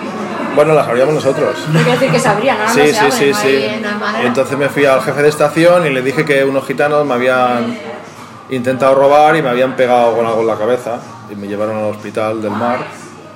Sí. Puntos, ¿no? Me imagino. ¿Eh? ¿Puntos? Sí, sí, sí. Me quedó aquí como una V. por ahí. Aún- Se me cortó el pelo, aún se ve. Me quedó la cara que parecía el hombre elefante. Podías hundir el dedo entero. Hinchadísimo. Sí, me podía haber muerto, supongo. pero- Sí, claro, en marcha te golpeas con algo un túnel. En esa época tampoco piensas mucho las cosas. Seguramente ahora te lo pensarías más, ¿no? Porque a mí me dijeron, yo no lo vi, pero a mí me dijeron que el duet pintando el metro también, pero por el otro lado, pasó el otro metro de, Sí, que eso casi... en dirección contraria y la cabeza le hizo como pu, pu, pu, pu, pu, entre ¿Y de, no le pasó nada? de vagón a vagón. Yo no estaba ahí, no, no. Madre mía. Yo eso no lo vi, eso me lo contaron. Eso habría que confirmarlo quizás con lo de San Andrés. Qué miedo, tío. Eso es miedo, ¿eh? Pero es que en esa época éramos muy conscientes, hacíamos esas cosas sin pensar en... Vamos lo- a hacer esto, a ver qué tal. Sí, porque hemos pintado en sitios que si nos hubiéramos caído nos habríamos matado. Sí, una fábrica, un techo que Sí, es tu sí, sí. si el techo está podrido y fábricas que el suelo se caía y, y nos daba hasta como gracia de, ah, mira, se cae esto. Sí, o entrar- Somos o entrar bastante inconscientes. amianto, cosas que Sí, que ahora mismo con ya un, no... con un poco de criterio lo ves y dices, no voy a pintar aquí porque mira cómo está esto. Puede que hubiera parte de valentía, pero yo creo que había mucha Más inconsciencia. inconsciencia, Sí, creo yo sí. también.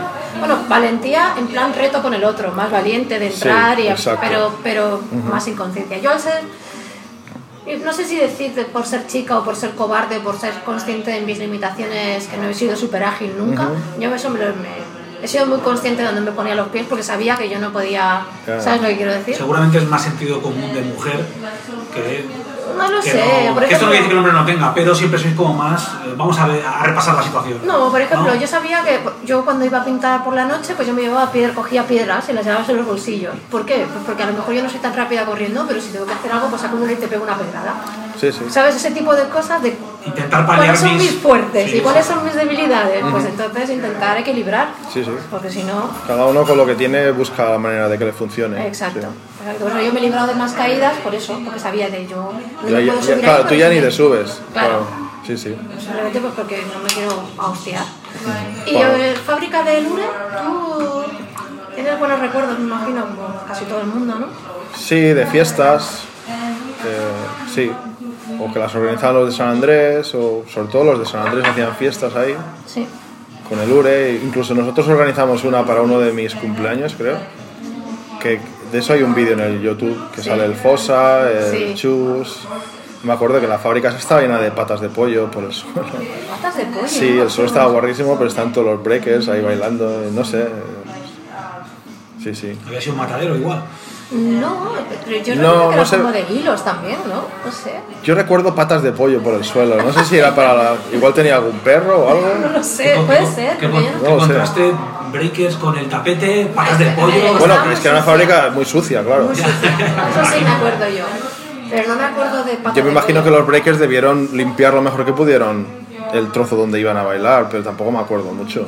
¿Sabes? Yo recuerdo ver limpiar, pues lo típico de que hay cartones y que arrastras la mierda con los calzones para ponerlas en las esquinas. Claro, claro, tampoco era Pero no limpiar. demasiado profesional. ¿eh? No, limpiar no era. ¿sabes? Aunque en esa en concreto yo me acuerdo que el Chus y estos trajeron equipo bueno, o sea, teníamos... Y de eso hay un vídeo en YouTube, si buscas sin Sí, un sí, pie yo lo he sale. visto, lo he sí. visto. Por eso te quería preguntar de tus Sí, recuerdos el de. Fosa, el de Francisco, esa época. sí, BZN. Sí, sí. No, hombre, son recuerdos muy buenos porque hacíamos cosas que yo sé, hoy en día no sé si se podrían hacer. Pues. eh, Igual sí, ¿eh? Pero, ¿sabes? No lo sé. Sí, o sea, yo o sea, creo que, que, que seguro que se hacen cosas porque mira toda esa durante la, la pandemia toda esa peña que se metía a los rap en, en fábricas y montaban fiestas que duraban tres días y solo a la salida los pillaron a todos ¿te acuerdas de eso?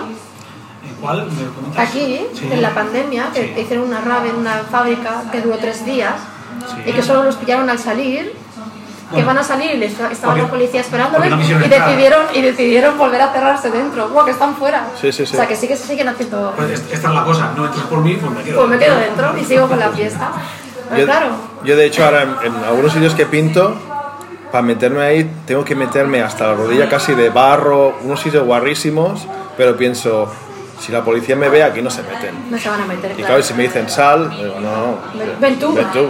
claro ¿Sabes? Pero pienso, este es un sitio tan guarro que yo creo que aquí no me vienen a buscar. Y ¿Sabes? si viniera lo que dices tú, yendo como de uniforme y viendo el sitio. Claro, métete ahí para un chaval ahí pintando en un, en un sitio lleno de mierda. Sí, sí. Si depende en qué fábrica te pillan abandonada, mm, si depende del lugar y de lo que estés haciendo, es como bueno normalmente te echan porque piensan que es un sitio inseguro y te puedes hacer daño lo que has ido a robar y ven que no estás robando y como, ah, estás pintando. No es el problema de esta fábrica, eh, que pintes Normalmente si te echas es porque se ha quejado un vecino. un vecino o, el- o el- Entonces- o hay orden de que no entre nadie por miedo a que se te pueda caer algo encima, etc. etc. claro Pero vaya, que no, Porque no claro, una situación que a nuestra dicen, edad muchas veces el policía es más joven que nosotros. bueno No, no, eso seguro eso es mayor- mayormente- Eso es lo, más seguro Mayormente ya se da. ¿Sabes? Ya se da porque me- yo que soy, pues tampoco soy tan mayor, ya pegué el DNI y sé que mirando diciendo, hostia, que, ¿Qué haces tú pintas o con esta Sí, pintas o sí. Es mejor esto que robar, ¿no? No sé. Sí. o depende O no, según se mire. De todos modos, claro, siempre hemos dicho eso, pero realmente, ¿qué pasa? Que solo hay esas dos, dos opciones. Es- pero hombre, decimos eso para, para, para ponerla en, contra la Sí, y la pero que realmente si lo piensas, no, no eso es. lo hemos dicho todos, pero Sí, si como lo piensas, como te pongo este ejemplo que, que es peor. Pero Podría luego estar piensas- robando y estoy pintando. Bueno, pero luego mucha gente de graffiti acabó ahí en esa por lo mismo. Dijo, soy capaz de hacer X cosas por graffiti, ¿por qué no lo voy a hacer por robar? Que me va a dar una mejor vida. sí, por lo menos has ganado dinero. En vez, de, en vez romperte la pierna y multas. una multa igualmente o que te busquen la ruina, Sí. como. Bueno, también se decía, es, es mejor que estar drogándome.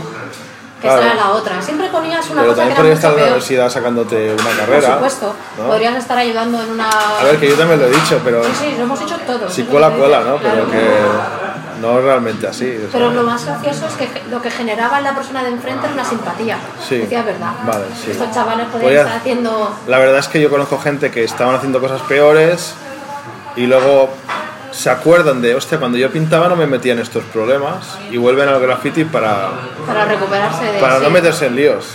Eso no voy a decir nombres, pero conozco unos cuantos. sí. Bueno, también está ahora la gente, no ahora, sino en general, ¿no? Yo he visto gente que, que se ha- la vida la ha llevado por otros caminos, se ha hecho mayor y su vida de mayor no le gusta. Sí. Y los recuerdos de su Y vida de hostia, yo juventud cuando están pintaba, divertida y eso también- me molaba, sí. Y entonces han vuelto por ese motivo. Sí, lo que pasa es que la vida va para adelante, no va para atrás. Exacto. No, y además es que ya no puedes recuperar esas sensaciones, tienes otras. Sí. Y son buenas o y son Distintas, distintas. sí. Exacto. Bueno, no va a ser malo que alguien eh, quiera recuperar, no el tiempo perdido, es decir, voy a volver a graffiti, que es el recuerdo que tengo de un tiempo divertido de mi vida, ¿no? Claro, pero a mí me, me ha pasado que me vienen colegas de, ah, vamos a hacer esto que hacíamos antes tal y cual. No, porque yo ahora, mira, me estoy comprando una casa, no tengo esto, un ya. trabajo fijo, tengo una novia fija, tengo unas responsabilidades que antes no las tenía. Y te gusta lo que estás haciendo con tu vida. Sí, y ahora mi vida no es lo que de antes. Claro. Bueno, claro, también depende de- de- del actor principal en este caso, de si lo que quieres es eso para ese momento de su vida. En plan, es que esto que tú quieres recuperar, yo ya lo he hecho. Es que la mayoría de, de gente que digo que vuelve por ese motivo, yo no creo que vuelvan. O sea, quieren volver a lo que tenían, Claro, a la sensación que Tiene tenían una nostalgia. Claro. Mi vida ahora no me gusta, la de antes esto. sí que me gustaba, quiero volver a lo de antes. Pasa que lo de antes Sí, No pero, se puede recuperar pero por, el no me- pero por el medio a lo mejor que quiere recuperar, ya ha tenido pues, una familia, se ha divorciado, tiene dos niños, ha cambiado mucho como para poder intentar recuperar todo. Bueno, y ¿no? la escena de graffiti ha cambiado también, Sí, no claro, puedes volver a lo que había porque no. Hombre, el otro día que fuimos a pintar, estaban todos mis colegas, ya tienen- todos tienen hijos, todos los niños corriendo por allí, la, la madre haciendo la paellita, que es, de puta madre, ¿sabes? O sea, era con una hamaca, o sea, Claro, otro plan, eso ¿no? es otro nivel ya. Otro plan, sí, sí, que de puta madre, ¿eh? Claro. Es que es eso, la vida va para adelante. A mí me mola lo de ahora, Claro, en su momento me moló lo de antes, claro. y hay que ir para adelante, ¿no? Sí, sí, sí, estoy de Te adaptas a cada momento y ya está, y disfrutas cada momento. Pero bueno, o sea, por- también porque eso, porque tú, por ejemplo, estás diciéndome que te buscas sitios. O sea, me has dejado de, de, de pintar en sitios que, que entrañan esa especie de riesgo personal y a la vez de riesgo. Sí, a mí con permiso, la verdad no me mola pintar, porque para eso que me paguen, ¿no? Claro. Entonces cuando pinto, además me, gu- me gusta pintar lo que me da la gana. A lo mejor otro escritor o tal hace un tipo de graffiti más más fácil de, de que te guste sin tener ni idea de graffiti, ¿no? Sí, O sea que pongamos que viene la policía, lo ven y, y incluso la policía puede admitir que es bonito, ¿no? Digamos. sí, sí, sí. En cambio, a lo mejor lo que hago yo no necesariamente no quiere decir que le guste a todo el mundo. Y me parece bien. Te parece ¿no? bien, sí. Sí, sí. Pero claro, si te pillan haciendo una cosa así más guarra, más cruda, es más difícil de vender la película de no, que, eso- que esto está muy feo y ahora lo estoy poniendo más bonito. Pero eso pasa siempre, porque en el momento en que, en que tú haces letras, las hagas como las hagas, la gente no... no, no- Pero aún, aún así hay, hay gente que hace unas letras con mucho colorido, muy bonitas. Sí, más legibles. Que aunque no las entiendas, son formas bonitas, más fácil de que te entre por los Sí, ojos. sí, sí, sí. Sí, pero sabes lo que quiero decir, o sea, si... Sea, ese siempre ha sido el problema de la gente que pinta, que si hay alguien que está pintando un muñeco al lado, ya está. sí, ¿sabes? yo por eso me iba siempre con el rostro del Poseidón, Claro, porque eso si te pillan por lo menos cualquiera lo entiende, ¿sabes? Claro. A ver, no, no digo que cualquiera lo entiende, pero cualquiera le gusta, son Sí, cosas sí, lo bonitas. figurativo siempre le gusta. Y además que son impresionantes porque están bien hechos técnicamente, ¿no? Claro, sí. Y entonces, claro, entonces si te pilla la policía y ven eso, dices, joder, para hacer esto hay que tener nivel, esto no lo hace cualquiera. Claro. ¿no? Esto hasta te pagarían, ¿eh? Por hacer esto, ¿no?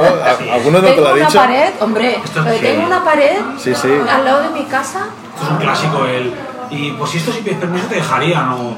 Pero si por esto podéis vivir, si mira, si está dejando bien. Sí, pero tú me estás echando de momento. Tú no quieres que lo esté haciendo. Puede que te gusta. Al Francisco y a mí nos pasó, antes había el, el DMC, el concurso ese de jockeys, Sí. y se hizo en una discoteca, no me acuerdo cuál era, y nosotros pintamos pues unas cosas de fondo para el concurso de jockeys, ¿no? Sí, como con BZ Navis salió en más de un programa de televisión, ¿no? Sí. Entonces, Bueno, eso fue, yo no, salió sutil, pero sí, pero eso fue un poco a través de BZN, etcétera, ¿no? Eso lo hicimos el Francisco y yo. Y los de la discoteca les gustó lo que habíamos hecho Creo que lo que hicimos nosotros nos, lo pagó Bacardí o uno de estos. Bueno. Y nos dice, sí, nos gustaría que pintáis toda la discoteca.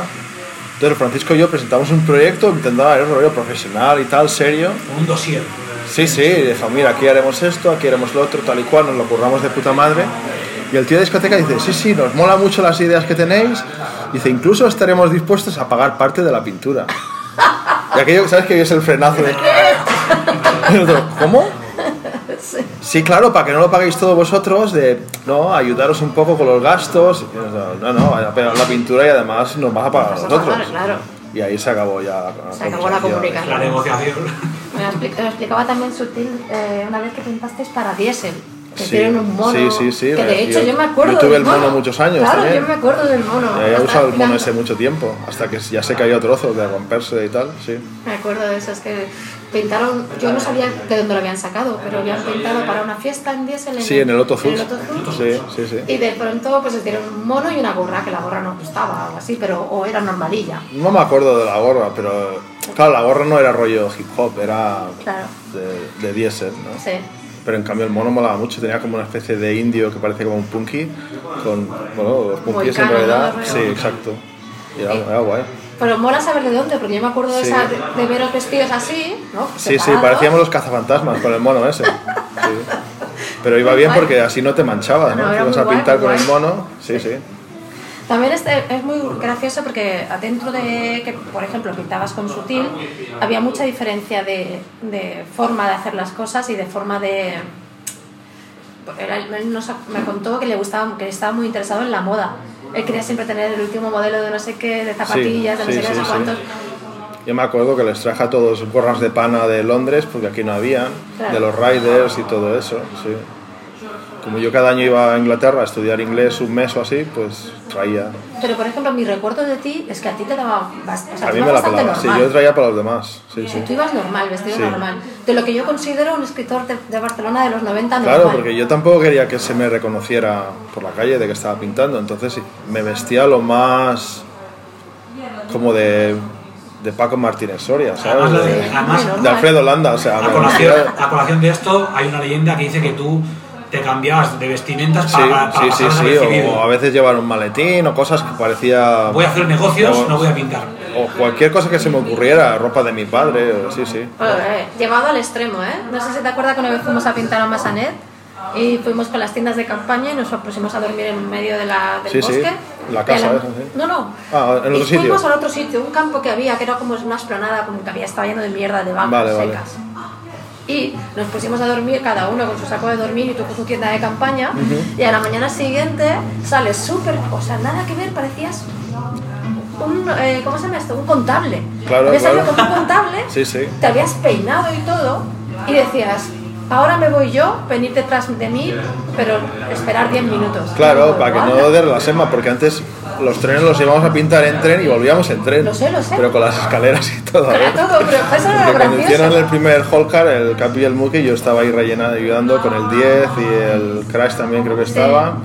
Y volvimos luego con el tren con la escalera y todo. Y, y también tú, tú y yo pintamos uno que era el de María te ataca con el pie, Ah, que sí, pintó sí. el taca de Mafia Sí, 2, sí, sí. que también se hicieron ellos otro otro Pulcar, creo, no, sé si es el mismo. Sí, sí, sí. Pero también me acuerdo de eso, de que tú te- te tenías muy consciente de tu doble personalidad o tu doble vida. Oye, para que no te pillen, claro. Sí, sí, muy guay. Pero en ese momento nos parecía muy chocante, porque además era rollo, pero que estamos en Massanet, que aquí, Ya. ¿sabes? No hay nadie andando, solo nosotros. Sí, pero yo y me acuerdo, las escaleras. eh, además en el Holcar ese, como no cabíamos ninguno, me acuerdo que acabamos todos llenos de pintura. Claro. De, de porque todo lo que caía. había algunos, que creo que tenía una escalera que la debían usar el Capi Muki, pero los demás estábamos ahí a pelo. Claro, a pelo, Porque sí, hicimos nuestras piezas y estos venga y nosotros ahí aburridos. Yo me acuerdo que me hice igual dos o tres piezas, pero claro, estos aún no habían acabado. Y eso que tenían botes extranjeros que pintaban gordo Ah, Sí, y tal, pero aún así tardaron bastante. Y claro, primero. Sí, sí. Y nosotros al final todos rellenando para que acabaran ya de una vez, ¿no? Sí. Sí, sí. Me acuerdo que estaba el 10 y el Crash, no me acuerdo quién más había. Sí. Que luego el 10 hacía estos piezas top to bottom con medio trampa, Sí. que lo hacía del color del tren, si pongamos que era blanco, Sí. pues le pintaba las ventanas de blanco Exacto. y aprovechaba el color de, ¿sabes? Exacto. Bueno, Bueno, y era, era efectivo, ¿eh? Inventiva. Sí, te apañas, con lo, te apañas con lo que tienes. Tiro un poco de mancha afuera y parece que me he hecho aquí. O si hay la banda roja, pinto eso y lo demás Claro. lo dejo como está y cuela, ¿sabes? A ver, a mí me parece súper ingenioso y Pues sí, muy sí, bien. sí, ¿sabes? por supuesto, por supuesto. Hay que apañarse, además que tampoco teníamos tanta pintura. No, lo- y además, o sea, es que también es cierto que, que, claro, tú querías hacer cosas más bonitas y con más colores, pero entre que había la gama de colores era muy pequeña y que no había dinero, etcétera, etcétera, pues te, Bueno, si el proyecto era un full car hecha cuenta, ¿sabes? Tenías que llevar, pues como grupos de deporte llenas de spray. Sí, pero en este me acuerdo porque aquí, esto es antes de Montana. sí. Y el, el Capi y el Muque tenían pintura de fuera. No sé si eran Belton, no sé si eran Sparbar, pero no eran de aquí, porque me acuerdo que, que cuando empezaron, no sé si era plata, pero sacaba un chorro que yo eso no lo había visto en, en mi vida. No ¿Sabes? eso, ¿ves? Los botes de aquí no pintaban así de gordo, no habían esos fat caps en esa época. Habrá sido, habría sido uno de esos viajes que se hacían Muki a Europa cuando contaba en Eso ellos os os lo podrían Sí, contar, pero sí, yo me sí. acuerdo que era pintura extranjera porque no estábamos acostumbrados a botes que pintaran tan gordo. Bueno, porque ir más rápido. Y además tenían colores guapos. Sí, pues igual. Sería uno que, porque me parece que Capi no había salido. O sea, el que se iba de viaje más era Muki. No lo que, sé. que, pues eso, que, nos contó ya en podcast que, la- pues eso, que viajaba pues, vestido de pintor, que ya era un shock para cuando lo paraban en, en, Sí, sí. en adua- en las aduanas o tal, y porque eras pintura y a qué te Pintura y dedicas. carretes y estaban flipando de qué es esto. Porque Soy yo, Sí, lo oí, lo oí carrete. muy bueno. Es Además muy me, me gustó mucho que entrevistaras al Muki. El Muki es muy guay. Sí, sí, sí. Tengo que hacer la segunda parte porque también es una. Todos, de hecho, todos los que habéis hecho es información que, claro, nosotros cada uno sabíamos lo nuestro y a lo mejor los de la gente más cercana, pero no había internet, no había nada. Era todo Claro. Así, contado directamente o que lo habías vivido juntos o Sí. un poco más. Y bueno, y, y sobre todo que son cosas que, pues que- es lo que hablamos. Yo cuando veo los libros, evidentemente, o las revistas, sí que mola verlo, pero mola mucho más saber qué hay detrás, ¿no? Eh, que- ¿Por qué la gente pinta y por qué ahí, ¿no? O sea, por ejemplo, Pues yo, esto es un tema, no sé si lo habéis investigado, pero a mí hace 10 años me, di- me diagnosticaron con autismo, de que estoy en el espectro, lo que, sea, lo que antes se llamaba Asperger, sí, que ahora le han cambiado el nombre dicen que estás en el, en el espectro. sí. Y yo creo que eso tiene mucho que ver con el graffiti, porque Es- Estoy totalmente lo de, lo de coger, por, por eso también si nos también los videojuegos y cosas así, todo lo que sean cosas repetitivas de repetir una acción mucho, mucho, mucho, mucho, pues igual con videojuegos, por Sí. eso en el Pokémon también, venga, que nunca tiene suficientemente, suficientes puntos, ¿sabes? Sí, Por ejemplo, en el Pokémon, hasta hace poco, el nivel máximo eran nivel, nivel 40, que eran 20 millones. Yo tengo 100 millones de puntos, entonces los otros 80 millones, ¿para qué son? ¿Sabes lo que quiero decir? Si no hay más niveles, ahora, han añadido, pero hasta hace poco los colegas te dicen, ¿para qué sigues? Si ya has llegado Sí, sí. al límite. bueno, pero Pues, con el graffiti es lo el mismo. graffiti es lo ¿Cómo mismo, más, más, más? ¿sabes? Sí, que ¿Y a te podría preguntar, pero si ya has hecho como muchas, ¿cuál es el límite? Es que no lo conozco. No, es no, pintar, ni ¿no? siquiera, eh, Claro. simplemente quieres pintar y quieres volver a pintar. Y seguramente, pues sí, esto ya lo hice, pero lo hice con otros colores, ahora voy a cambiar tal, pero siempre puedes cambiarlo de alguna manera o volver a redibujar. Sí, yo tenía una satisfacción en ver los números esos subiendo, subiendo, subiendo. Sobre todo me paseaba, por ejemplo, en Gracia me acuerdo que con el Benny, con el Zoe, nos asegurábamos de en cada, en que en cada lado de la manzana, como mínimo hubiera un tag, como mínimo. Y muchas veces era entre portal y portal uno, pum, pum, pum, O sea, pum, pum. masivo, un control masivo. Sí, sí, pero que en todas las manzanas hubiera en cada lado mínimo uno. De hecho, me acuerdo que una vez íbamos ciegos, no sé qué nos, nos habíamos metido, y estábamos por, por ahí cerca del Parque Güell, y me acuerdo que después de una hora le digo, tío, tenemos esto reventadísimo, tío, este barrio lo tenemos petadísimo. Y entonces nos dimos cuenta que llevábamos como dos horas dando vueltas a la, a- a la manzana. Igual no era una manzana, igual eran unas cuantas, pero... Ya, ¿sabes? ya, O sea, ya. pes- Sí, sí. Pesadilla, en el stream, pero sin revivir más. Porque aquello que, que ves un tag y entonces te das cuenta, hostia, si este lo hemos puesto hoy, ¿sabes? Están, Sí, ¿sabes? sí. Y dices, joder, vamos bastante ciegos, ¿no? Sí, sí. Estamos haciendo el mismo recorrido. Desde luego las drogas y el alcohol tuvieron bastante que ver en todo el bombardeo, ¿eh? Muchas locuras que hicimos, yo creo que igual si, si no fuera por eso no las habríamos Bueno, hecho. ¿eh? desin- te desinhibe como tal, entonces es como, ah, O que ni sabes lo que estás haciendo, a veces no te das cuenta del peligro de que te puedes haber matado, de que te pueden pillar, yo qué sé. Muchas locuras hicimos, pero bueno. Pero eso, o sea, también es lo que hablamos, ¿no? ¿Cuántos años tenías? 25, como mucho, 25, no llegabas... O menos, O sí, menos, sí, ¿sabes? sí. O sea, Pues es el momento de hacer Bueno, esas... no, por ahí, en realidad por ahí, sí, la, la historia que acabo de contar, sí, entre, sí, 23, 24, pues sí, sí, sí. Yo en sitios sabiendo que tenía que correr sí o sí. Por ejemplo, la, la puerta de la- del corte inglés, porque el, el coche de policía está siempre parado al lado. Sí, sí. Pues yo me he hecho un obús de arriba abajo, de lado a lado. Y Solo los, y los de. Madrid haciéndome fotos haciéndolo, que deben tener fotos, el gallardo y estos. Y, y claro, tener que correr por cojones. porque Porque, bueno, están ahí. era algo buscado, vaya, claro. Sí, sí. Va Pero a bueno, pasar, va a y pasar. además que sabes que no te va a durar. Pero es un poco la, la locura esa que llevas, el ritmo ese de. ¿no? A ver, a ver quién lo hace más gorda, ¿no? Vamos a pasar nivel. Y ah, paraste en el 2002, como has dicho, ¿no? ¿2002 has dicho? Sí, a final, a final ¿no? octubre del 2002 fue cuando me fui a, Estados Unidos. sí. Y cuando vuelves aquí no lo echas de menos y no tienes Bueno, cuando vengo aquí pinto. Sí, ah, pintas, bombardeo. bombardeo. Ah, voy haciendo la voluntad. De hecho, siempre llevo en el bolsillo. Esta vez no he hecho ninguno. Bueno, no, mentira. He hecho un par, un par, pero bueno, poca cosa. Poca Pero cosa. porque sabes que si empiezas vas a, "Vas- a querer más o No, porque, no, porque a mí me gusta llegar a toda la ciudad. Es- Eso, el pan es tontería, ¿no? sé, lo, sé lo que requiere y no lo, no tengo, no lo voy a hacer. ¿Sabes? O sea, sé, sé cómo se hace y, y lo que supone y, y no tengo tiempo ni ganas de, de hacerlo. Y cuando pintabas así, ¿tenías algún sistema? Porque hay gente que tenía como se hacía como un mapa de la ciudad. Sí, el, iba- el más típico era a finales de línea, o sea, yo cogía, me iba al final de línea de metro, como yo vivía en el centro, pues luego andando hasta el centro, pero que no era línea recta, porque yo me acuerdo una vez que con el Jacob, ahora que venía, ahora que he visto que estábamos en Horta, nos vinimos al final de línea aquí del azul y empezamos a andar, pero claro, yo no iba recto, yo veía una calle que no me la había hecho para aquí, pero aunque fuera en contradirección, o sea, y ahora veía otra calle que no me la había hecho, pues ahora para aquí, y el Jacobo, oye, pero que el centro está para allá, pero bueno, que es que esta no me la he hecho, ¿sabes? Claro.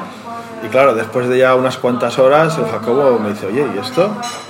¿Hasta cuándo? O sea, ¿esto cuándo se acaba? Y no, pues cuando se acabe la pintura, la pintura, claro. sí, o yo qué sé, o cuando lleguemos al centro, ¿no? ¿Y eres más de bote, de rotu o, te- o cualquier cosa te va bien? Yo eh, creo que he hecho más con rotulador que con nada. Simplemente porque te puedes poner un montón y yo además suelo llevar un bote de tinta conmigo y los vas rellenando y eso te dura lo que haga falta. La misma cantidad de firma en, en spray, claro, ya has de llevar más pintura, la- el spray hace más ruido, ¿sabes? Sí, Más difícil de esconder. En el roto te acompaña sobre todo eso, el, el que es insonoro. O sea, tú te paras un sitio lo haces. Ya, pero a la vez es todo terreno. No es tan agresivo, ¿sabes? Desde una ventana quizá no se ve lo que has hecho. Si lo haces a bote sí que se ve. Entonces un vecino te puede llamar a la policía más fácil. No sé. ¿Y pegatinas tú no has sido Sí, he hecho pegatinas también. El problema de la pegatina es que si te pillan pone lo que, tu nombre. Entonces, si te pillan el rotulador no saben lo que pones. Pero Claro. si te pillan con la pegatina sí. De hecho, me pillaron con los de... Creo que eran de Valencia, puede ser, en, en el MACBA. Y yo tenía pegatinas y los urbanos me decían, a ver, sacar todo lo de los bolsillos, no sé qué. Y yo no lo saqué. Me los quedaba mirando y, y no lo voy a sacar. Y no sé, porque ya me vieron mayor y tal, porque esto fue que ya vivía en Estados Unidos. Y todos los demás poniéndolo todo ahí, todo buenos chicos, no sé qué. Y yo no. no. Y me pedían no, no. y no saqué el carnet ni nada. Me hice loco. Y igual como me vieron más mayor, yo creo que era más, bueno, sí, seguro, era mayor que, lo- que los policías. Pues pasaron de mí, igual me vieron lleno de tatuajes y tal, y pensaba, "Nada, este colgado. Lo dejamos, Como estos ¿no? chavales están obedeciendo, Vamos a vamos centrarnos en este. ellos, Claro. que no son problemáticos, ¿no? Dejemos, dejemos conflictivo. Y yo me acuerdo que les hicieron poner todo ahí, tal, tal, tal. Y yo me hice el longi y nada. Y se fueron. No sé si les quitaron algo de rotuladores o algo. Y, y a mí no me quitaron nada. Me podía haber salido mal, Sí. pero coló. Pues ah, volviendo a eso, que se me olvidó decirte lo que, me, lo que decías del espectro de, del Autista, sí, autista, sí, sí.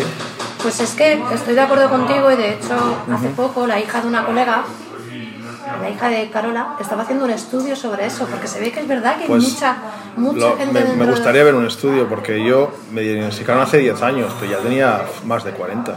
Claro, Y claro, me explica muchas cosas de, sobre todo al crecer, yo creo que el graffiti también parte de una rebelión. Yo tuve que modificar mi comportamiento para ser como los demás, para que para no dar el cante, ¿no? claro. A, a lo mejor al principio me hablaban y miraba pues en el suelo y luego te dicen, no, es que tienes que mirar a la gente cuando te hablan. Y luego pasé de eso a, a clavarles la mirada ahí y la gente como de, "Oh, ¿por qué me miras así? ¿no? Y, y poco a poco me tuve que ir adaptando a un término medio que la gente estuviera cómoda Claro, alrededor. estar en sociedad un poco más... este, Claro, yo también al ser muy funcional y sacar buenas notas en la escuela, pues solo te... Ah, su hijo es un poco diferente, pero como saca buenas notas y tal, pues, pues no pasa nada, ¿no? Yo creo que todos tenemos, para empezar, un poquito de trastorno impulsivo este, un poco de TOC, seguro, porque es lo que tú dices, o sea, Sí. o sea, sistemáticamente pintas todas las semanas, ¿sabes? Y si no estás pintando, estás dibujando, A mí de si hecho no me, estás viendo y me cuesta mucho cuando me cambian rutinas, ¿sabes? Si yo estoy acostumbrado a pintar X cada... Cuando, La palabra entonces no es más rutina que no TOC, que es algo que has hecho tan seguido que lo tienes como algo que tienes que hacer. a mí los sí. cambios me tienen que avisar, me tengo que, me tengo que mentalizar. o sea, que hoy te he tocado un poco las narices. No, porque lo teníamos planeado. O sea, yo si están las cosas planeadas no me importa, pero a mí a lo mejor me cambian así al momento y a veces no me, no me entra, no me cuadra. sí. A mí tampoco me gusta que me organicen ni que me cambien la situación que tengo para un día. No Claro, yo si nada. tengo pensado hacer una cosa me gusta hacer eso y si no me tienes que avisar con tiempo para, Yo para creo que sí que organizarme. es, ¿eh? Además hemos conocido a más gente. Acuérdate de Icabo, donde te conocimos. Bueno, sí que era muy metódico, es el que. Y que- y era- frames. americano es un tío muy. Y, y no, y que hablabas con él y no, o sea, lo que, pues, lo que tú estás diciendo, ¿no? Le- él nos dijo que le costaba estar en, en, en- en sociedad, ¿no? Porque no sabía cómo relacionarse y que no sabía Sí. hasta qué punto era invasivo y hasta qué punto era retraído, ¿sabes? Que no, no, no veía las, que se entendía con la gente que hacía cosas parecidas a las suyas. Y ya está. Claro, piensa que nosotros estamos hablando de hace muchísimos años, pero yo creo que en aquella época hubo gente que se metió al graffiti porque podíamos ser nosotros mismos, porque yo, hacía, yo me iba a pintar solo, entonces yo ahí hacía lo que me daba la gana y como yo quería, nadie me decía si era raro o no, lo hacía y ya está. Claro. Yo creo que hubo gente a lo mejor, pues quizá eran homosexuales, lo que sea, que no se podían expresar libremente en la sociedad que les hayan puesto y en el grafiti encontraran una manera de hacer lo que les daba la gana sin que nadie te juzgue ni, ni que te diga, porque en realidad da igual lo que te digan, tú haces lo que... Sí, o sea, lo, lo que estás haciendo se supone que no lo tienes que hacer. Claro. Pero bueno, como conoces aparte, si lo sabes, el que venga alguien a darte el toque o la atención, sea un policía o un vecino, tú ya sabes que está mal, entonces que te lo diga un tercero es como. O sea que aún así nos juntábamos un en grupo, desastre. también nos juntábamos en grupo, pero yo creo que luego, por lo menos el que es bombardero, la actividad del bombardeo es solitaria. Mayormente si vas- encuentras buenos soldados. No, porque que si vas, si vas en grupo, por ejemplo yo con el Zoe, con el Beni, había ido muchísimo, pero cuando luego él se iba para casa, yo seguía para tener más. Porque claro, si no tienes igual que el otro. Encima tú eres súper competitivo, ¿no? Claro, entonces cuando él ya se iba para casa, yo seguía un rato más, por gracia, para asegurarme que tenía más. ¿Sabes? Para mañana cuando pasemos otra vez, de- que te diga, eh, cabrón, ¿y estos? Ah, regreso. No, de camino para casa, sí, exactamente. Sí, de camino para casa, hostia, pues esto es en dirección contraria. De camino para casa, pero hay 400 putas firmas más. No, no. Sí, sí, era. pero claro, hay esa competición. O luego, si por ejemplo con él vas tres días, pues yo lo moví dos por mi cuenta para tener más, claro. Pero si eso, en realidad, o sea, bueno, tú, dentro de, o sea, con el buen sentido de esto, tú has sido muy enfermo de las firmas y creo que era muy difícil que la gente te pudiera seguir el ritmo. Sí, porque eso, por ejemplo, lo que contaba del Jacob, que me decía, yo quiero firmar igual que tú. Vale, pues vente conmigo. Claro, a que lo han hecho una o dos veces, dice, que coño, no, yo esto no lo quiero hacer. Esto Pero es es una todo puta por- locura. Pero es que si sobre todo tú eres así de competitivo, vente, vente conmigo, pero yo voy a ir más veces. Ah, claro, sí, ¿no? Entonces o lo nunca que decía, o, o te acompaño a casa y luego sigo yo un rato para tener más. Bueno, sé que es- quiere ser rey camello, rey dealer, pero le pilla que ya es dealer en el barrio. Entonces no va a superar nunca porque está pillando a él, es imposible. Claro, que- claro. Pues esto, esto yo me acuerdo mucho de... Es que hay mucho trabajo, ¿eh? Eso, las firmas no se ponen solas, es lo que a veces la gente no lo piensa. Si tú ves una firma en la calle, alguien ha ido ahí y la ha puesto. Claro. No se ponen desde casa con un dron, No, no, por lo menos de momento, ¿no? Bueno, está ahí el caso está Por repetición y cansarte de ver un nombre. lo que activa en un cerebro de alguien normal, que puede decir, hostia, no paro de ver. eh, Bueno, los que se fijan. Sí, correcto, bueno, pero al final tampoco están vinculados con el graffiti y no paran de ver ese nombre también como sin estar dentro del espectro del graffiti sí que te dicen, hay una firma, a hablar cuando pintas a quien te lo ha comentado, que no para de ver, oye, ¿este quién es? ¿Tú lo conoces a este que no para de...? Bueno, pues cuando traspasa la barrera del graffiti y alcanza a personas que no tienen nada que ver, es como que tiene más valor, porque Sí, sí, sí. Claro, has, has estás... trascendido a tu juego, ¿no? De hecho, yo siempre intenté poner una firma que se entendiera porque no era solo para los escritores. Era para Yo conozco, hay muchos escritores que pintan solo para escritores. Yo era que todo el mundo viera mi firma, sobre todo yo, pero sí, Que todo el mundo se, pudiera que llegar se a leerlo. entendiera. Siempre lo he intentado poner que se entendiera, sí. Que las abuelas o quien sea, pues que lo vieran y pum, y machacar y machacar y machacar, como Coca-Cola, Coca-Cola, pues mira, y no pie, no pie. ¿no? ya lo, ya me lo están haciendo lo suficientemente claro que todo el mundo pueda llegar a, a ver por repetición y extenuación ese nombre en todas partes y pesado, tío. No, yo tengo, no sé dónde lo tengo, pero yo tenía un récord de un periódico que salía un cavernícola haciendo el bisonte y tal y tal y, y no pie. Ah, Y eso, qué guapo. claro, eso te valida, dices, joder, ha llegado a la cultura popular. una, ¿no? tira, Claro. una tira cómica, Eso vale más que una foto en un fanzine, ¿sabes? Hombre, seguramente sí. Claro. Eso es trascender más, claro. Sí, sí. Porque al final la portada del- de un fanzine es para la gente de graffiti, lo otro es, Es como para diciendo. todo el mundo. qué fuerte. Sí, sí, sí. ¿Y qué periódico era? Pues debía ser La Vanguardia o el periódico. Me acuerdo que el Chrome fue el que me lo dijo, que lo había visto. Y entonces tengo el recorte yo en algún lado, en- donde tengo escondidas mis cosas. Que ahora a estas alturas no me busca nadie, pero claro, en aquella época como te entraban en casa, no sé si te acuerdas, de bueno, los mí no escritores. pasaba, pero sí en casa que entraba. pero le entraron a varios que conocía, sobre todo gente de París, y creo que pasó en alguno de Valencia, de... Sí, sí, sí. Y entonces dije, guau, esto no lo puedo tener en casa. Y lo escondí y lo- sigue ahí escondido. O sea que es- está controlado, ¿eh? ¿Sabes está? Que está Claro, está pero bien. no lo tengo a mano, no lo tengo a mano, sí. Oh, pues necesitaremos fotillos y cosas para esto. Pues no voy a ir, porque está fuera de Barcelona. Está- no, quería ir, pero está fuera de Barcelona y no, Pues no tienes me va nada bien. digitalizado ni nada. Ah, aquí tengo algún boceto, alguna cosa, pero... Bueno, algo tendrás que pasarnos para acompañar el texto, por favor, Vale, porque sí, si no, ya, no- ya miraré. Vale. buscar por redes también, que son- También, que son pero algo que sea... Boceto sí que tengo un black book aquí en casa de mi madre, pero claro, en casa de mi madre... Además yo en mi DNI no ponía mi dirección, ponía la dirección de mi madre. Entonces eso me daba tiempo, que alguna vez que me habían venido a buscar a casa de mi madre, ella me avisaba, oye, que te han venido a buscar. Y entonces iba yo a la comisaría, o lo que sea. Y hablando de familia, ¿cómo veía tu, tu familia? Hombre, claro, esto no hay ningún padre que le guste esto, Ya. que el hijo se meta en problemas y que lo vayan buscando por ahí. Pero no sé. Siempre te puedes haber amparado que fue desde la misma institución en la que estudiabas, el Instituto Americano, quien de alguna manera te inoculó. el que no es así porque ya pintabas antes. Sí, pero, Sí, no, a una pero- madre le da igual, a un padre le da Sí, igual. pero puedes Simplemente decir, por me saber... Hasta- instituto al final, es como... Hasta que vi lo del Instituto Americano en el 85, mi graffiti era de eso de los niños, como si tú tienes un hijo y te pinta con la tiza en la pared, o sea, era completamente diferente. Y tu madre ya lo sabía. Sí, claro, era mi nombre y era mismo, igual que firmaba yo los Sí, trabajos sí, del sí, colegio, pero como no era... Es que la represión del graffiti siempre va en proporción a la agresividad de la acción. Claro. Entonces, si tú ves un niño, de en aquella época tenía 13, 14, 15 años, con un boli finito, o con un lápiz, o con una tiza, dices, ah, es un niño haciendo cosas de niño. Claro. No, le, no es lo mismo que ir con un fat cap de estos, o con un extintor, y pegarte ahí, una cosa súper agresiva, ¿sabes? Sí, ¿y eso lo has hecho? ¿Te ha gustado? Y, El extintor no lo he hecho nunca. O sea, ya fue un poco al final de mi carrera, digamos, y no, no llegué al extintor yo. No. De hecho, incluso el ácido y lo de rayar lo hice pues por pasar el primero Por cambiar a lo mejor también y también porque quedé eso de que yo lo he hecho antes que otro, pero no... Lo vi como muy agresivo. Yo me acuerdo de cuando pinté con el ácido en la calle Tallers, al día siguiente me voy a pasear, pa- porque claro, cuando lo haces parece agua. Sí. Pero claro, lo vi al día siguiente, me acuerdo de una escalera de vecinos con un cristal que debía valer un pastón y me metí un tag enorme chorreando hasta el suelo y dije, no sé si esto es lo que yo quiero hacer, ¿eh?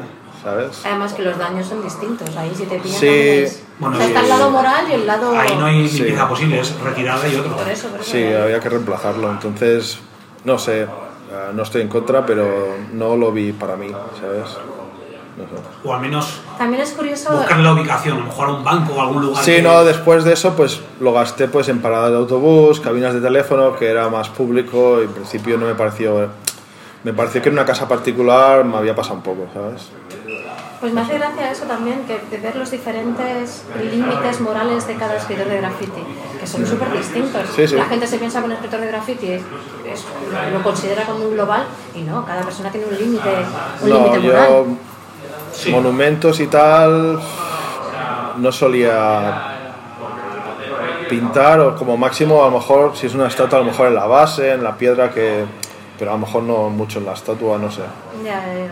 A ver, tampoco Sí, he tenido pues, nunca mucho Todo el mundo tiene su, su qué. Su hasta, hasta aquí llego, ¿no? Ya salió en algún episodio, pues gente que tiene, pues estas cosas no las toco, tal. Yo también tengo algunas cosas que no toco, ni he tocado nunca, ni voy a tocar. Claro, Pero nos por- decía ni cementerios, Sí, ni cementerios yo, yo ni no los he tocado nunca. Sí. y los tocarías, como una tapia que no, no hace falta tocarlas. ¿no? Claro. Sí, a ver, he pintado ¿eh? en monumentos tipo iglesias de estas antiguas románicas y tal. Pues es un poco el desfase de a lo mejor ir borracho lo que sea. Pero no sé. También las, esos conceptos cambian con el tiempo, ¿sabes? A lo mejor sí. en una época te parece bien. y Yo, por ejemplo, nunca me ha gustado. Tenía amigos que pintaban a lo mejor coches de policía, cosas así. Me ha parecido muy agresivo y es un poco provocar al que luego te en- potencialmente te va a pillar. Tú le pintas un coche a un policía, yo creo que si ese te pilla, no te va a dejar ir. Claro. No, ¿Sabes? se van a tomar la molestia O al sea, contrario de buscarte. Sí. De ¿Sabes? O sea, realidad- decir, ahora quiero saber quién es este tío. Claro. a lo mejor en principio tienes la opción de que pase de mí o no, eh, esa opción las, ahí la estás eliminando. Claro. Si te pilla va a ir a por ti, ¿sabes? Y a Claro. lo mejor alguna vez te la llevas también. Bueno, más seguro, de hecho. Sí, sí, sí. Sí, bueno, al final eso es un reto, es lanzarle un reto, no es pinto todas las calles, estoy en tal sitio, pues se pueden fijar o no. Pintar en su coche es un reto a él, es decirle, y ahora pongo mis huevos aquí y te pinto el coche. Y el otro va a decir, vale, pues no te preocupes que yo voy a perder mi rato libre estar contigo y cuando te tenga me explicas que... De hecho, cuando nos pillaron con el Beni ahí pintando en el campo de Europa, eh, como uno de los policías le pegó al Beni con la radio, le empezó a pegar en la cabeza, y nos dejaron ir, yo creo que porque para, para que no pusiéramos denuncia. Denuncia, claro. Lo que pasa que luego, cuando llegaron a la comisaría, dijeron, hemos pillado a uno que ponía Tomás, y en aquella época había puesto bastante, y en comisaría dijeron, hostia, pues hay 20 denuncias contra él. Hay, hay, además eran tags claros también. Se Sí, se bastante. leía mi nombre.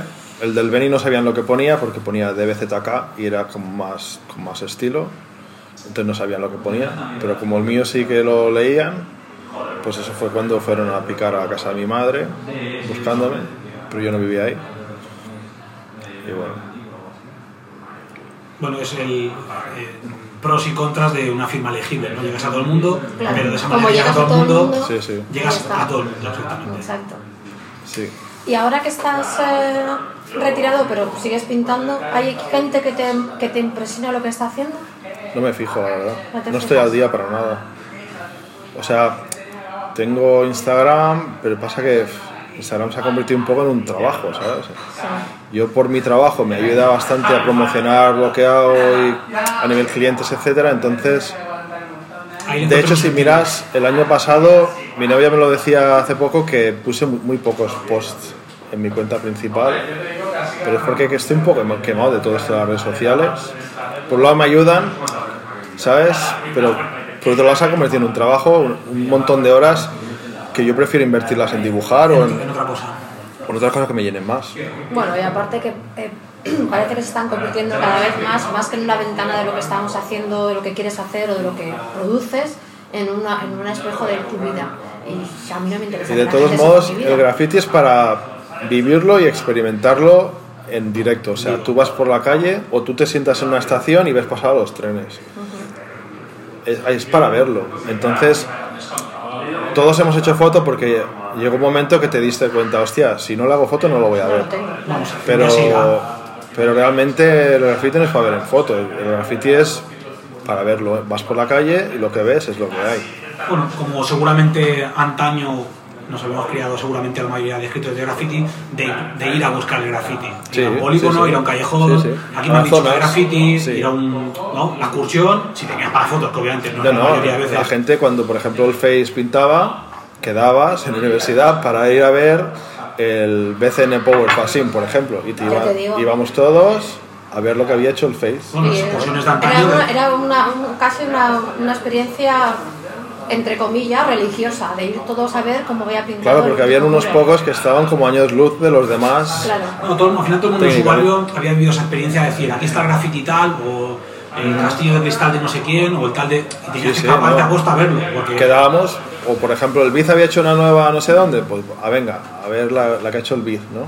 Y todos nos, nos quedamos mirando y diciendo, "Jo, porque están muy avanzados Sí, comparados con lo- los demás. Sí, bueno, cuando el Zeus en, el- en Mataró lo mismo. Sí, sí, Cogemos sí. el tren para ir a ver. Pero Mataró a ver las piezas del Heiz y del Zeus y del héroe. Claro, la cosa ahora que yo creo es que sí que va bien si le das una utilidad, pues eso, como un trabajo, como para darle salida lo que estás haciendo, pero al final el graffiti no es un trabajo, a menos que te dediques profesionalmente a él. Entonces, mostrar algo que dura un like un segundo, la gente lo ve y nos hemos convertido en like porque me gusta y fuera. Y al final dices, si le estoy quitando valor más que darle, porque como comenta él, es más ir a verlo y, o darle un paso por un jaloceno y decir, hostia, la gente está haciendo cosas guays, o no, o... Yo incluso, no sé hasta qué punto llega esto, pero estaba pintando un día... Estaba, no, estaba mirando cómo pintaban unos ¿Aquí o allí? en Estados Unidos y me sorprendió que, que no estaba demasiado bien acabado, pero no a propósito, bueno, o sea, a propósito, pero no a propósito como yo buscando Sí. ese look, Sí. sino que me dice el tío, porque vio que, digo, ¿y eso lo dejas así? Dice, ah, eso en Instagram no se nota. Digo, ¿cómo? pero lo estoy viendo yo aquí sí que lo veo, ¿sabes? Claro. Bueno, yo, yo me he encontrado con gente que, que ha pintado en un muro que está pintado entero, se ha pintado en medio de la pieza otra persona una cosa así de pequeña. Y yo, ¿pero qué haces? ¿Por qué haces esto? Me dice, es que en la foto no se ve el tamaño. Ya.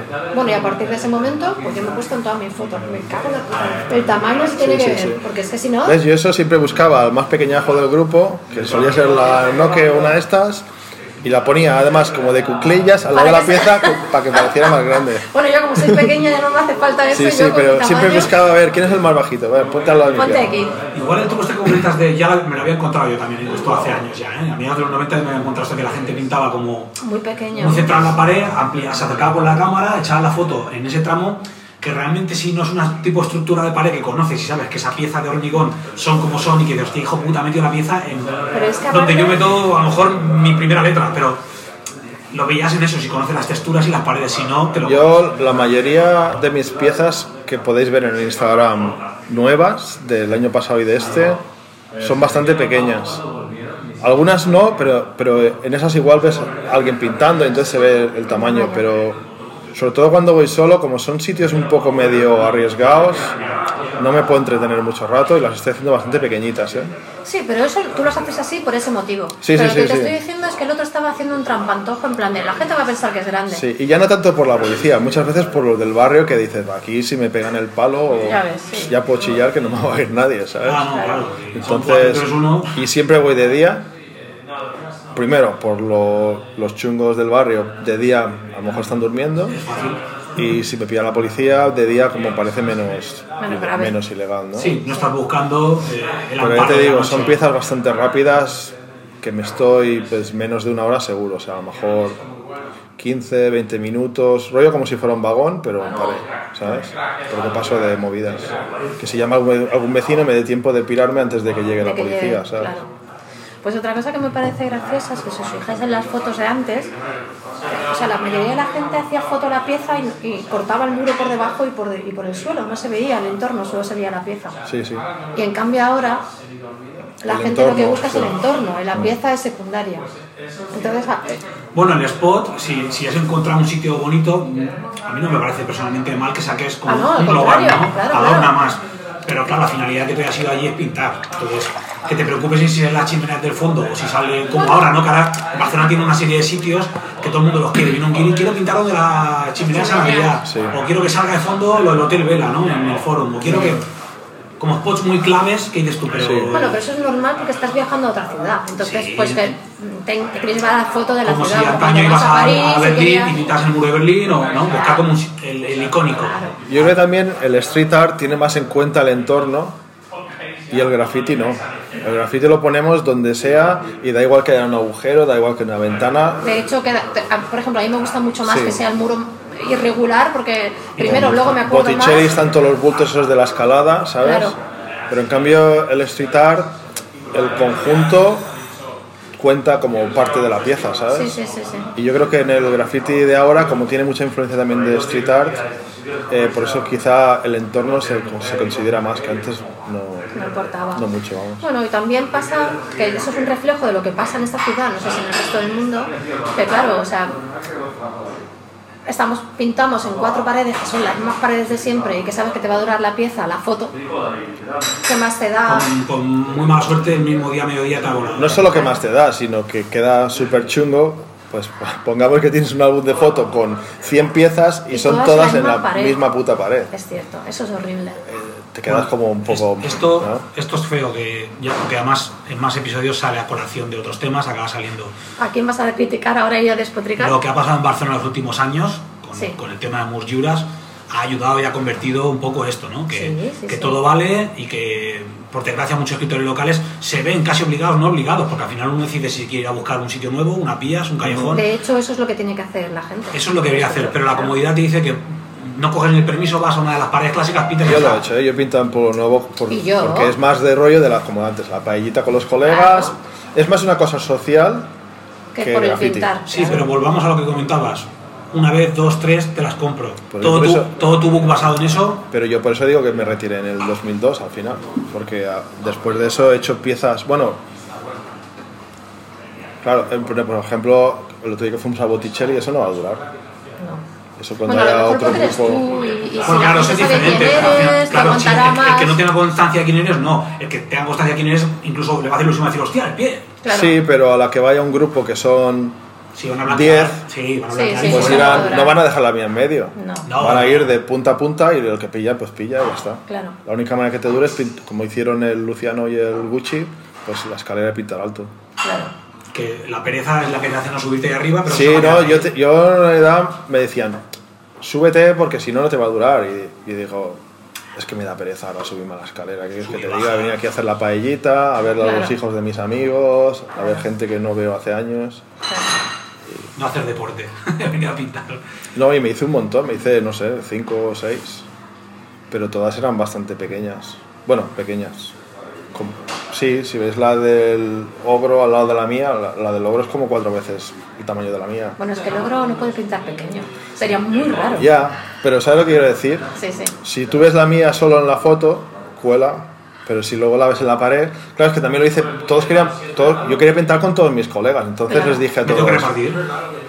Si me guardáis un cacho así, os pongo una pieza. Claro, a con todos. vosotros, Entonces claro. todos me iban dejando un cachito y yo diciendo pum, pum, pum, pum, pum, ¿sabes? Y así pinta con pinto con todos. todos.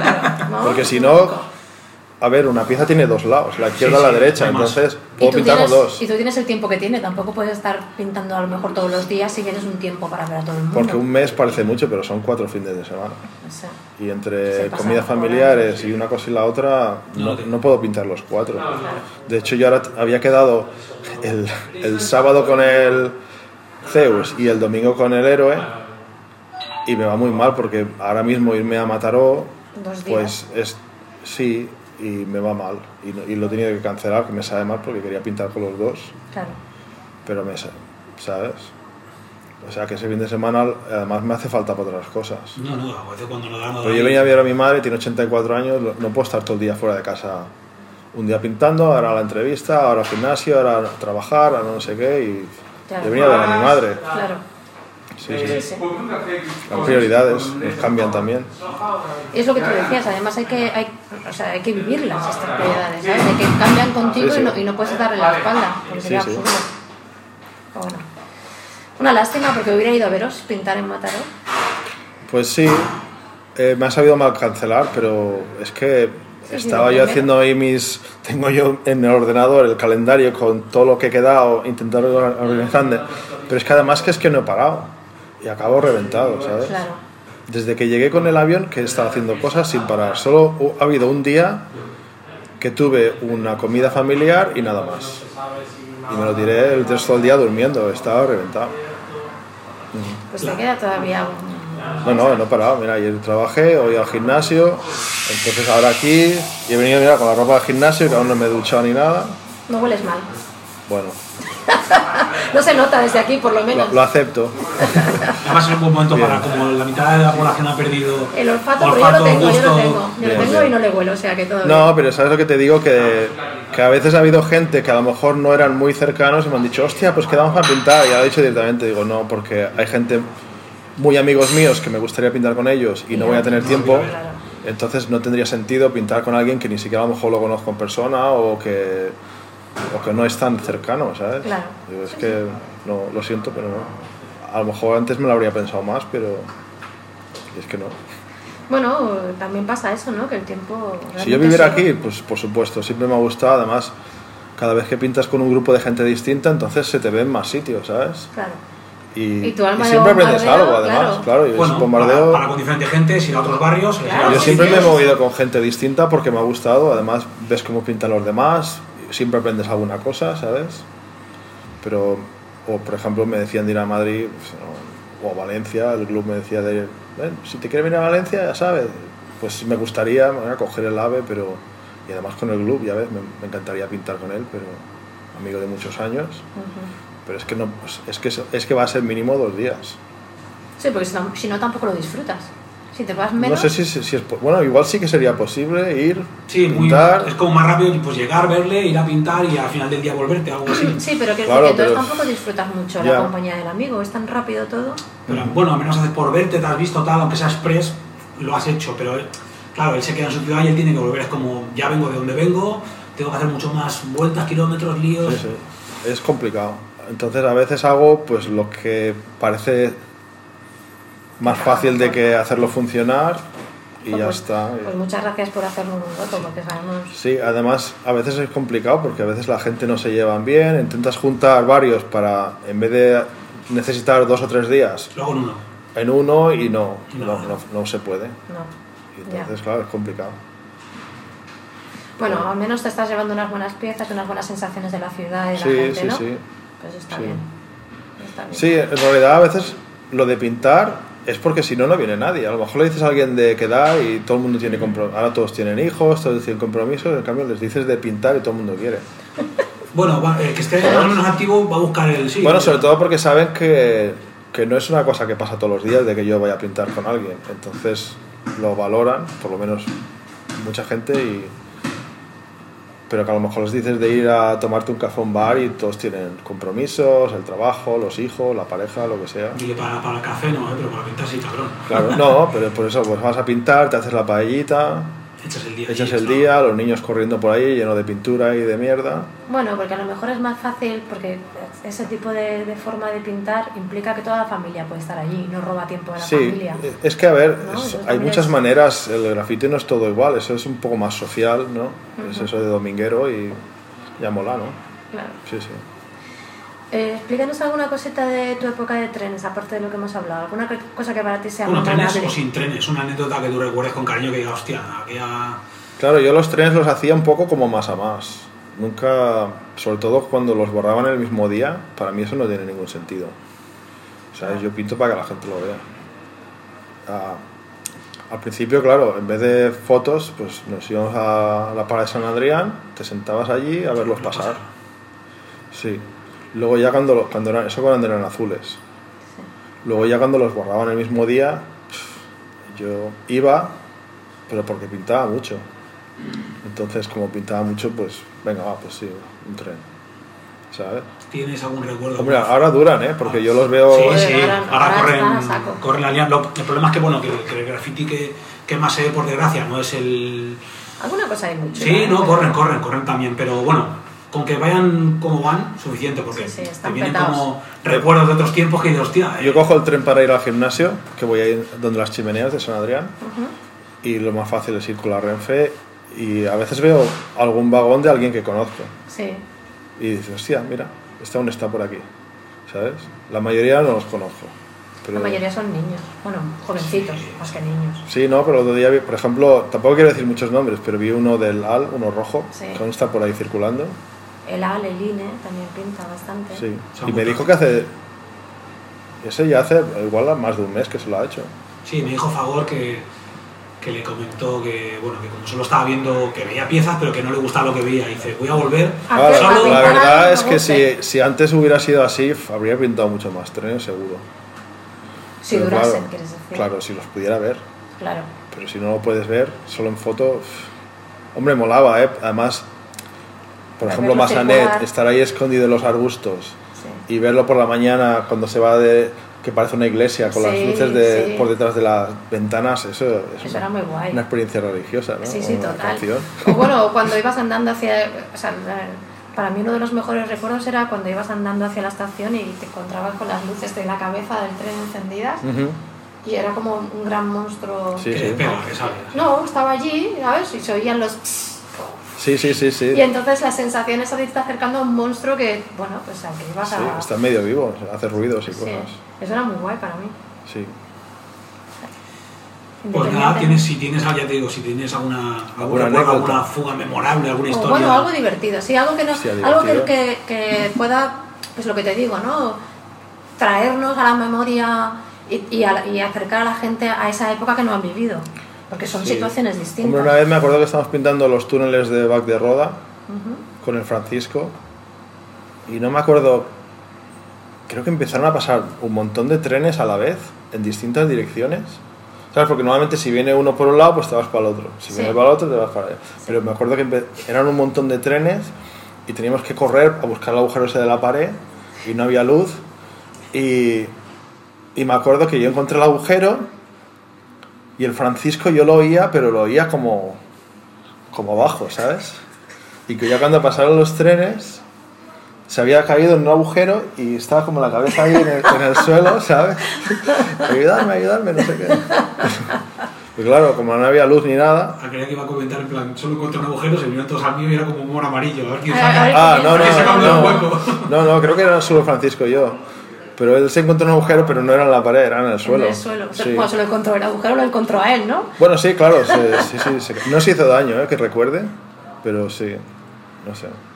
Esas son las, las típicas locuras, es lo que te hablamos, ¿no? De meterte en un sitio O bueno, ir a pintar con el mat era, era psicodélico, era como El típico. Es el chaval que te, que te dije que era un informático. Sí, este ¿Te es el parecía? sale en el Pero que- de 900 que sea con las gafitas y el pelo. Yo me acuerdo estar por el Borne pintando y viene uno, ah, policía, no sé qué. Y en vez de salir corriendo, veo que se va a hablar con el policía y yo, ¿qué, qué haces? Y bueno, digo, ah, no lo voy a dejar solo, voy con él. Y el Matt le, empieza a pegar, sí, es que quiero poner muchas firmas para que la gente lo vea, no sé, un, rollo que les pegaba, ¿sabes? Y yo, ¿pero qué hace este? Y, y luego me doy cuenta que no es un policía, que es un de seguridad. Y le digo, Matt, déjalo, no te preocupes que no es policía, este es uno de seguridad, vámonos. Y el de la seguridad, oye, ¿pero qué? ¿Qué falta de respeto? No sé qué. Vosotros os quedáis aquí hasta que venga la policía. Y yo, "Ay, ¿Qué dices, tío? Si tú eres de seguridad, ni siquiera eres Eres policía. como yo, como mucho. Claro, y no estaba ahí trabajando, estaba que se iba para su casa o algo. Y le digo, venga, Matt, vámonos. Y el Matt ahí pegándole el rollo de que por qué pintaba, que, que es que me quiero que, que la gente conozca mi nombre y lo estoy poniendo por todos los lados y no sé qué, no sé cuánto. Otro que tenía Ya. todo bien guapo, ¿eh? Toda la ciudad. Y lo tuve que arrastrar, ¿eh? Que no se iba. En plan, que ya está, que no va a pasar Que ya nada. está, vámonos, vámonos. Qué personaje. También está bien dar con él, lo que pasa que también hasta ahora no hemos tenido suerte de dar con algún link que nos lleve a... No. Le perdí la pista, no tengo ni idea, porque después del graffiti le dio por ser como graf- grafitero informático. O sea, él copiaba juegos y dentro del juego Metía- ponía sus firmas en, en sitios del juego. Qué, qué barbaridad. Sí, pues como otro... Yo en realidad cuando juego, por ejemplo, al Pokémon o otros juegos, me mola un poco el ruido de bombardeo. Por, por ejemplo, cada vez que he hecho alguna cosa sale mi nombre ahí, Nupié, ¿sabes? Y a lo mejor si se están peleando con mis Pokémon, pues, ¿sabes? Sale es un poco tu nombre, bombardeo. claro. Claro, sale el, el entrenador, ¿no? Vamos, o Se sea, puedes haber dejado de pintar, pero el, el alma de bombardero en- No, nunca lo dejé. He jugado otros juegos y por la sensación esa de, de que se vea el nombre, ¿no? Muchos, cada vez que haces una acción, sale y los demás lo ven. Entonces, Inupi ha hecho tal cosa, Inupi ha hecho no sé qué. Como antiguamente en la recreativa que había que poner... Las Exacto, sí, las sí, digo, pues voy a aprovechar a poner y que se vea aquí mi Sí, sí, claro, claro. Claro. Sí, sí, sí. Porque el nombre en todo lo que pueda... De hecho, sí, del todo nunca lo he dejado. O, o no sé si... ¿Vosotros sabíais que cambiaron la política de Facebook por culpa mía? Cuéntanos. eso. Pues hace unos años, no me acuerdo qué año debía ser, igual hace 10 años o por ahí, el Pocho de Madrid, pues claro, me dice, joder, tío, que no, nunca, nos- nunca nos vemos, a ver si podemos quedar o lo que sea. claro. Y coge, y en esa época él hacía negocios en China, que compraba cosas y las, y las vendía en Madrid. Y me dice, mira, vente conmigo a China, yo te pago el avión y el hotel, pero tú me ayudas a traducir y me ayudas ahí con los negocios que tengo que hacer. Y así, pues, pasamos unos días juntos. Digo, vale. Que ese viaje fue una locura, pero bueno, eso ya quedaría para otra historia. Pero bueno, la cosa es que yo en China pillé una in- sinusitis, una infección de, sí, de sinusitis de la hostia y estuve un mes en cama cuando volví. Y porque no fue China bonita de monumentos, fue China industrial de fábricas y sitios guarros, de, más industrial. Y entonces, eh, y además que ahí fuman en todos los lados, te metes en un taxi, el taxista fumando con las ventanas subidas, bueno, otra historia, ¿no? Y llegué fatal y me estuve un mes en cama y entonces en ese mes era una época, en esa época usábamos el Facebook y como mi mente me pensé, pues mira, todo lo que me salga en el feed, en el, es para mí, ¿no? Y entonces a todo lo que me salga le voy a dar un like, ¿no? Y entonces pues empecé, pum, pum, pum, pum, pum, pum, pum, y entonces eso fue creciendo, creciendo, creciendo, pues un poco como el bombardeo, ¿no? Y además que, por ejemplo, me iba al perfil de algún amigo, me iba a las fotos y ya era flecha, bueno, con la flecha vas a la siguiente, ¿no? Pues hacía flecha L, flecha L, flecha L, ¿no? Y, bra, bra, bra, bra, y a lo mejor en un minuto le daba like, yo qué sé, 600 fotos o más, una burrada, ¿no? 600 actualizaciones. Y entonces, pues se puso un poco como de moda, la gente hacía captura de pantalla de las notificaciones de, del- de todos los likes, ¿no? Y, y ponían la foto de la, de la captura de pantalla con... Más 327. madre Y lo empezaron a llamar un like bomb, ¿no? Como una bomba de likes. Sí. Lo que pasa que, claro, al cabo de un tiempo, pues me banearon, me pusieron que esa era una actitud inapropiada para Facebook y lo- a partir de ahí lo consideraron spam. Antes de eso no se consideraba spam. No, bueno, no, lo habría se hecho hacía, nadie. ¿no? Claro. Pero te Joder. estoy hablando de una burrada de likes, o sea, miles y miles, porque yo estaba en cama un mes y era todo el día pa, pa, pa, pa, pa, pa, pa, pa, pa, con la flecha L, flecha L, ¿sabes? Y cogía, es que me iba al perfil de, de todos mis amigos, foto por foto, todo, todo, prrr, y todo lo que salía en mi feed, todo like, ¿sabes? Y la gente pues ponía las capturas y hacían memes, o sea, se convirtió en, en lo nuevo, ¿no? En un algo, ¿sabes? Sí, Claro. se convirtió en algo. Claro. Y eh, a partir de ahí, pues he estado en la lista negra del Facebook y del, y, y del Instagram. Sí. Y si pongo demasiados likes por hora, o, pues me hacen un soft ban de esos que. O sea, puedo mirar cosas, pero no puedo comentar, no puedo eh, darle a like a nada. Qué fuerte. Dejan como aparcado. Yo creo que eso fue, creo que fue en el 2009 o en el 2010. Sí, sí. Y Bueno, hasta entonces, pues me imagino que nadie lo había hecho, en plan bestia como lo hice yo. Pero era como bombardeo, claro, porque Claro. las notificaciones es tu nombre, pom, pom, pom, pom, pom, pom, ¿sabes? me ha molestado a, a abrir una nueva vida. Esto para repartir ahora que... Ah, tenemos, tenemos. O sea, he, he buscado maneras de bombardear sin ser lo de, lo de la calle, ¿no? Sí. La está. Aún hay gente que lo recuerda, claro, esto han pasado pasado ya 11 años. ya. 12 años, sí, sí. 12 años. Ah, tengo una anécdota. Espera. Justamente con Crash, que hablábamos de él, no. No, en Estados Unidos. Pues eso, tengo un colega, el Jason, que, que vende cuadros, eh, entre ellos de graffiti, de la Swan, de, del 12, etc. Y, a- y además, él lo que vende son muebles y antigüedades y a veces él lo que hace es, ah, ¿cómo se dice? Eh, decir lo que vale las cosas, ¿no? Por ejemplo, un museo, Sí, es decir, el, si es bueno o ¿cómo no es bueno. El- No es curator, que no es No, es el, es el... appraisal, ¿no? ¿Cómo se llama? Como validar si un cuadro es original o no, Ah, vale, como. O si una antigüedad, pues si, si tiene valor o no. Sí, un tasador. Tasador, eso, sí. sí. Ah, y entonces hace cosas con museos y tal, y estaba ahí ayudando a los gemelos, no sé, a montar la instalación, o no sé bien bien lo que hacía mi colega, pero le comentó de, ah, yo tengo un amigo que pinta y tal, de Barcelona, ay, ¿qué ponía? Y no pie. Entonces los gemelos le empezaron a soltar ahí las mil y una, porque están muy empollados de, de graffiti. Y entonces mi amigo, claro, dice, joder, nunca me has contado nada.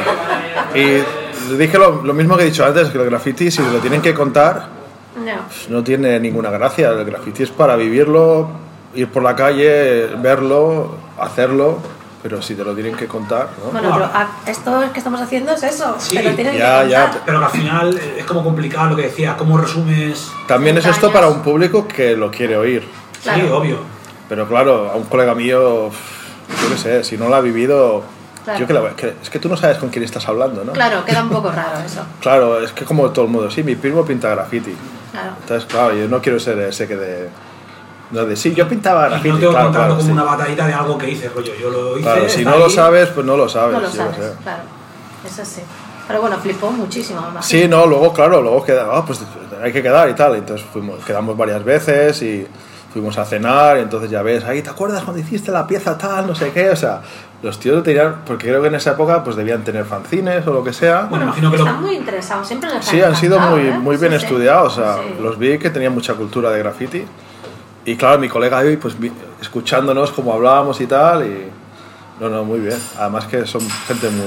Me, muy me gustó mucho conocerlos. Sí, sí. Además, yo creo que ellos, eh, por suerte para ellos, siento que Brasil se movieron pronto a, pues, a Jams, a Europa, a mediados de los 90 y tal. Me imagino que pudieron nutrirse de, pues eso, de información, de fanzines, que de otra manera a lo mejor a Brasil no, habría tardado mucho más en llegar, ¿no? Porque Sí, yo recuerdo haber visitado Brasil y en, en diferentes años, y tampoco hace tanto, estoy hablando de 2007, 2010, 2013, y ver una evolución grande en un plazo de, pues eso, de, de muy pocos años. Es decir, se pintaba de una manera concreta con el pisasao y con tal, las piezas a rodillo, de repente ya entra el bote, entra más, ¿no? Hombre, a mí el graffiti de Brasil me gusta mucho, ¿eh? todo lo que no es lo típico, el pisasao y, y etcétera.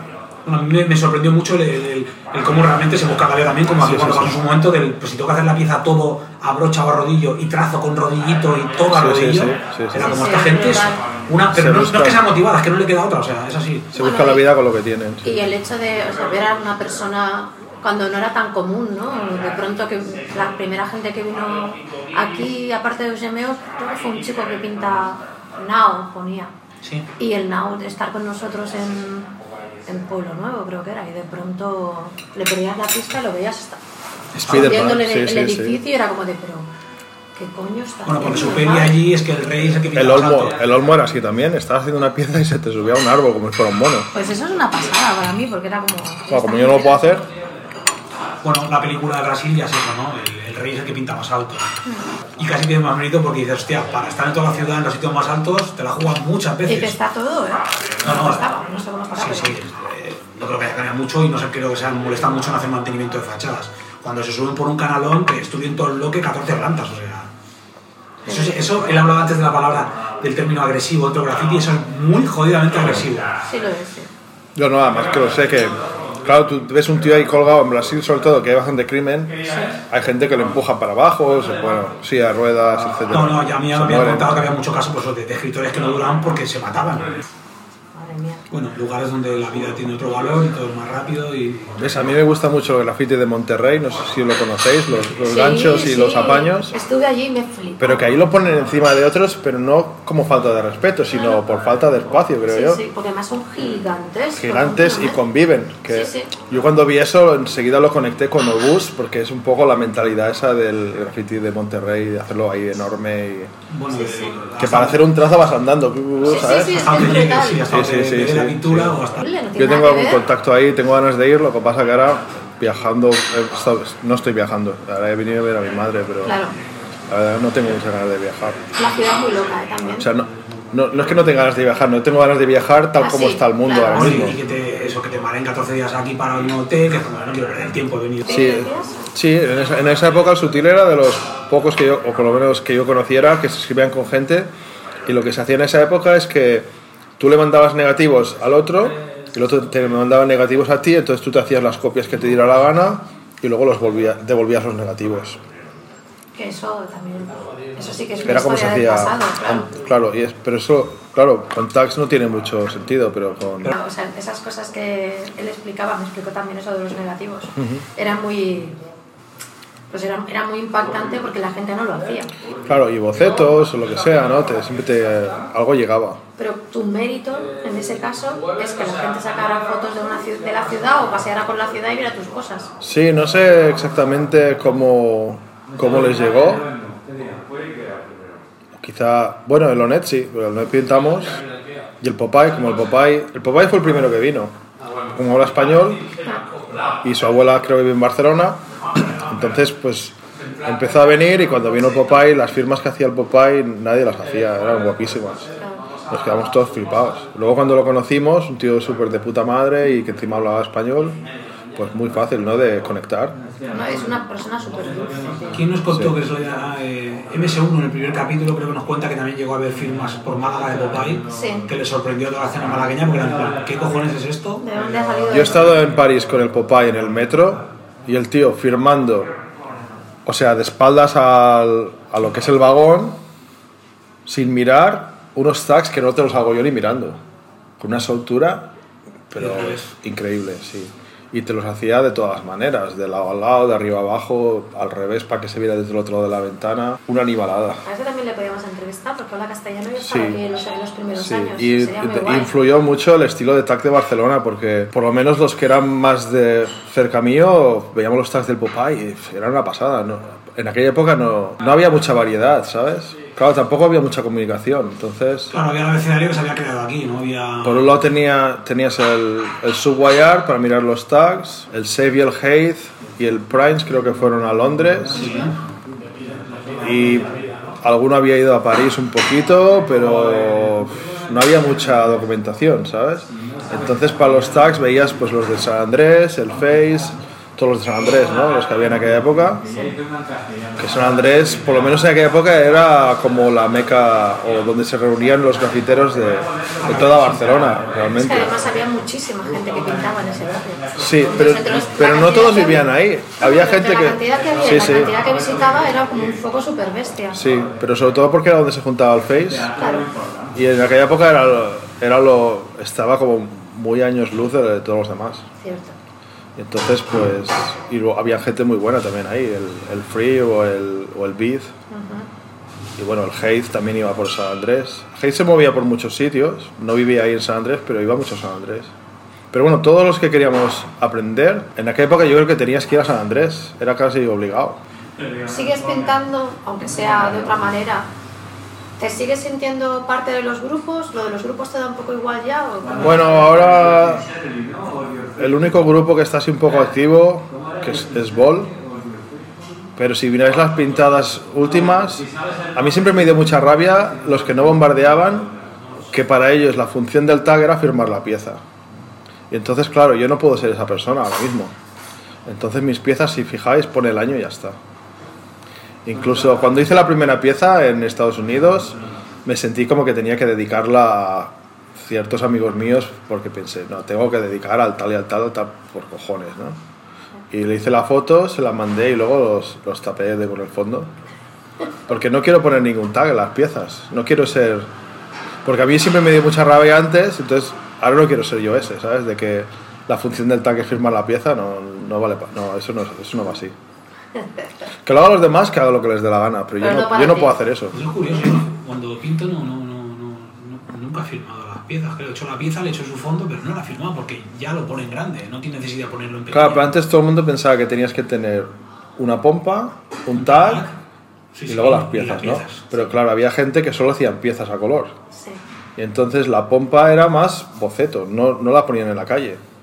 Y el tag lo mismo, el tag era solo lo usaban para firmar la pieza, pero luego no bombardeaban. Yo hacía alguna porque como lo veía afuera, pues pensaba, pues, pues lo voy a probar a ver qué tal. Nunca... Las pompas lo que pasa es que para que sean guapas hay que- poner muchas, igual que los Claro. tags. Y, y, te- y- y currarte Para que se vean estilo, sueltas. claro. Sí, sí. y ento- es igual que un tag, hay que poner mucho para que se vea suelto. Entonces nunca llegué a hacer tantas, tantas. Como para... Sí, hacía, pero eran como un poco acartonadas porque era como muy... Le faltaba soltura, ¿sabes? La de IE es la que puse más y quizá esa se nota la soltura. Sí. Y la sigo haciendo esa, es la que me gusta, de un trazo. Pero Ahora hay gente que solo hacen eso. Sí, sí, sí, desde luego. Sí, sí. Bueno, la No, a mí me encantan, La ¿eh? última entrevista que es a Cohn de Victoria, pues eso, es, Es lo que escritor hace, sí. que se dedica a hacer throwbacks, ¿no? Claro. Y, y, bueno, también hace piezas así, Sí, bloques y eso, pero vamos, básicamente sí. es bombardeo ahí. Sí, sí. Pero además lo ves, ¿eh? que todos los giros y todo es el giro natural del brazo. Claro. Está hecho para, para bombardear y eficaz, ¿sabes? Sin perder el tiempo en, en chorradas. Cuando las haces en un, en un black book, las pompas, si no las haces en la calle, les falta esa funcionalidad, esa soltura, ¿sabes? Sí, el coger y rellenarlo rápido, el tirar, sabe que ya está. Claro, pero las pompas de realidad, todas las formas y giros están... No, decía que las pompas, las, las formas y los giros y todo están basados en el movimiento natural del De cuerpo brazo humano, de las proporciones cuerpo, de tu claro. cuerpo, sí. para que tú, sin tener que agacharte y levantarte mucho, llegues a todos los lados sí, sí, sí. eficazmente, ¿sabes? Y eso en un boceto, en un papel, no, no se tra- no sé. No sé. Si lo has hecho en la calle y luego al papel, sí, pero si solo lo haces en el papel, luego a lo mejor lo pruebas en la calle y, y esas proporciones no son No eficaces, ¿sabes? Bueno, es como la gente que hace muchos bocetos pero nunca ha pintado y los bocetos pueden ser impresionantes, pero luego pintan y no les va y no. Ah, ya.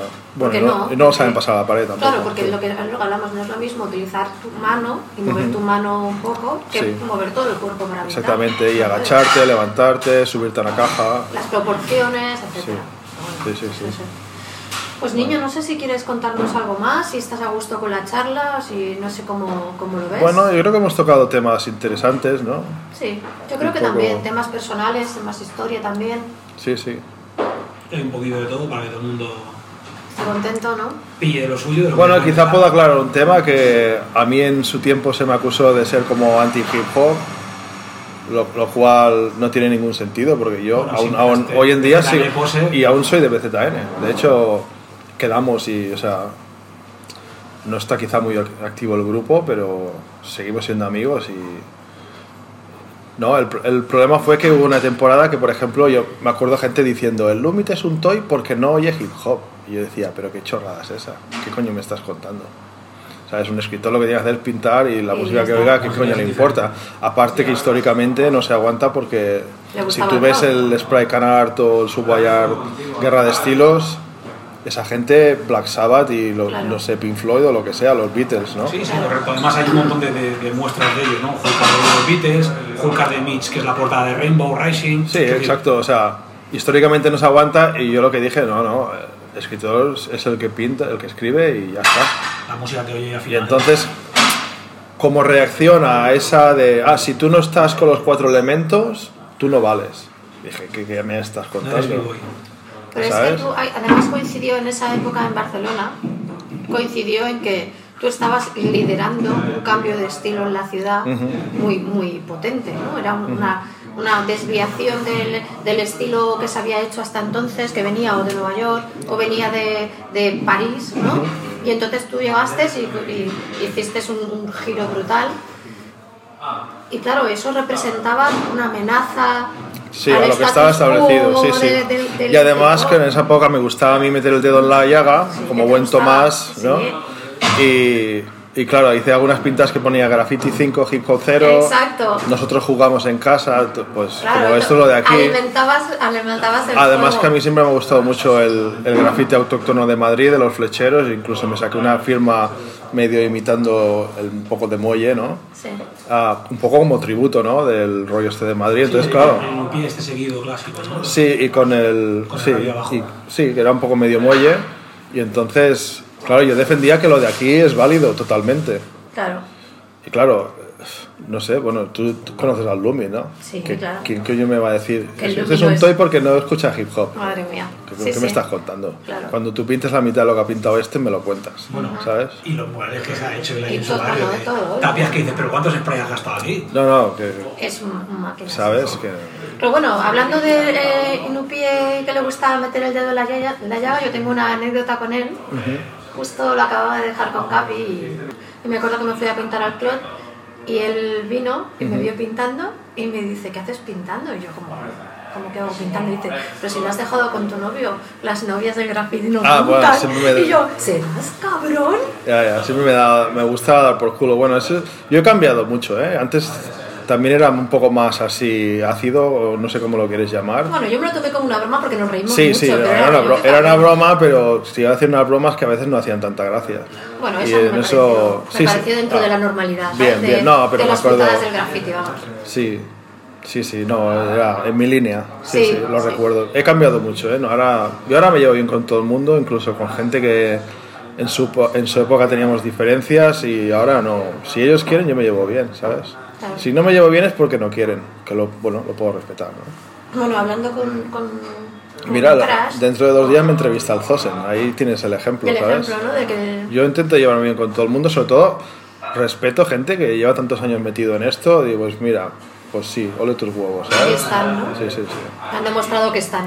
Por mucho que a lo mejor en su momento me pareció lo que sea, pues mira, has aguantado, pues muy bien, me parece muy bien, ¿sabes? Pues hablando con, con Crash el otro día, decíamos, ¿no? Que joder, que la vida hay tantas cosas, tío, que llevarse mal por algo de graffiti es tan de, de para atrás, ¿sabes? De tan Hombre, innecesario aquí. es que también éramos muy jóvenes, teníamos las hormonas a tope y entonces las cosas no las tomábamos muy a pecho. Claro, pero ahora ya no tiene sentido. Bueno, ahora lo veo desde otro punto de vista y además también, ya antes lo he comentado, desde el 2003 que ni bebo alcohol, ni drogas, ni nada, y tener la mente sin interferencias. Ayuda a veces ayuda, ayuda mucho a según qué cosas. Sí, sí. Muy bien, muy bien. Pues nada, ya sabemos eh, que eres hip hop, que siempre yo, yo también... No, a mí siempre me ha gustado el hip hop y de hecho sigo ¿Eso? estudiando en BZN. Lo que nunca me ha gustado es que nadie me diga lo que, Lo que está bien y que lo que hacer, está mal y que este sí y que este no. Joder, si tú pintas, tú vale. Si no pintas, pues... Bueno, al final sacar, ya te digo, sacar ese, ese intento de bulo para contra ti habiendo pertenecido, considero y creo yo a una de las pocas críos con USC de Madrid que ha tenido grupo de, de, de MCs, ¿no? un grupo de cantantes, con seguramente breakers y escritores, no habrá tantos en la península con ese cómputo, ¿no? BZN era eso, sí, sí. al final buscaban un poco eso y, la- y de alguna manera lo habían conseguido. Entonces, decirle a alguien que ha sido uno de los pocos que ha tenido esa suerte de estar en ese combo, de que le digan, tú no eres hip hop, rollo, pero si yo estaba en una movida que tenemos es todo. que va más allá de eso. Nunca Hay- dejé de estar. Es que hay una, hay una lo- es muy loco esta situación dentro del graffiti, que es una movida en la que tú te estás escapando de las normas y haciendo cosas porque te salen las pelotas y que de pronto desde esa misma movida te digan lo que tienes que hacer. Sí. Es muy loco. Mira, entonces, a- ¿Sabes? ya que estamos aquí, a- al salseo. Venga, salseo. Eh, has nombrado el Capi, yo le tengo mucho aprecio, ¿eh? Sí.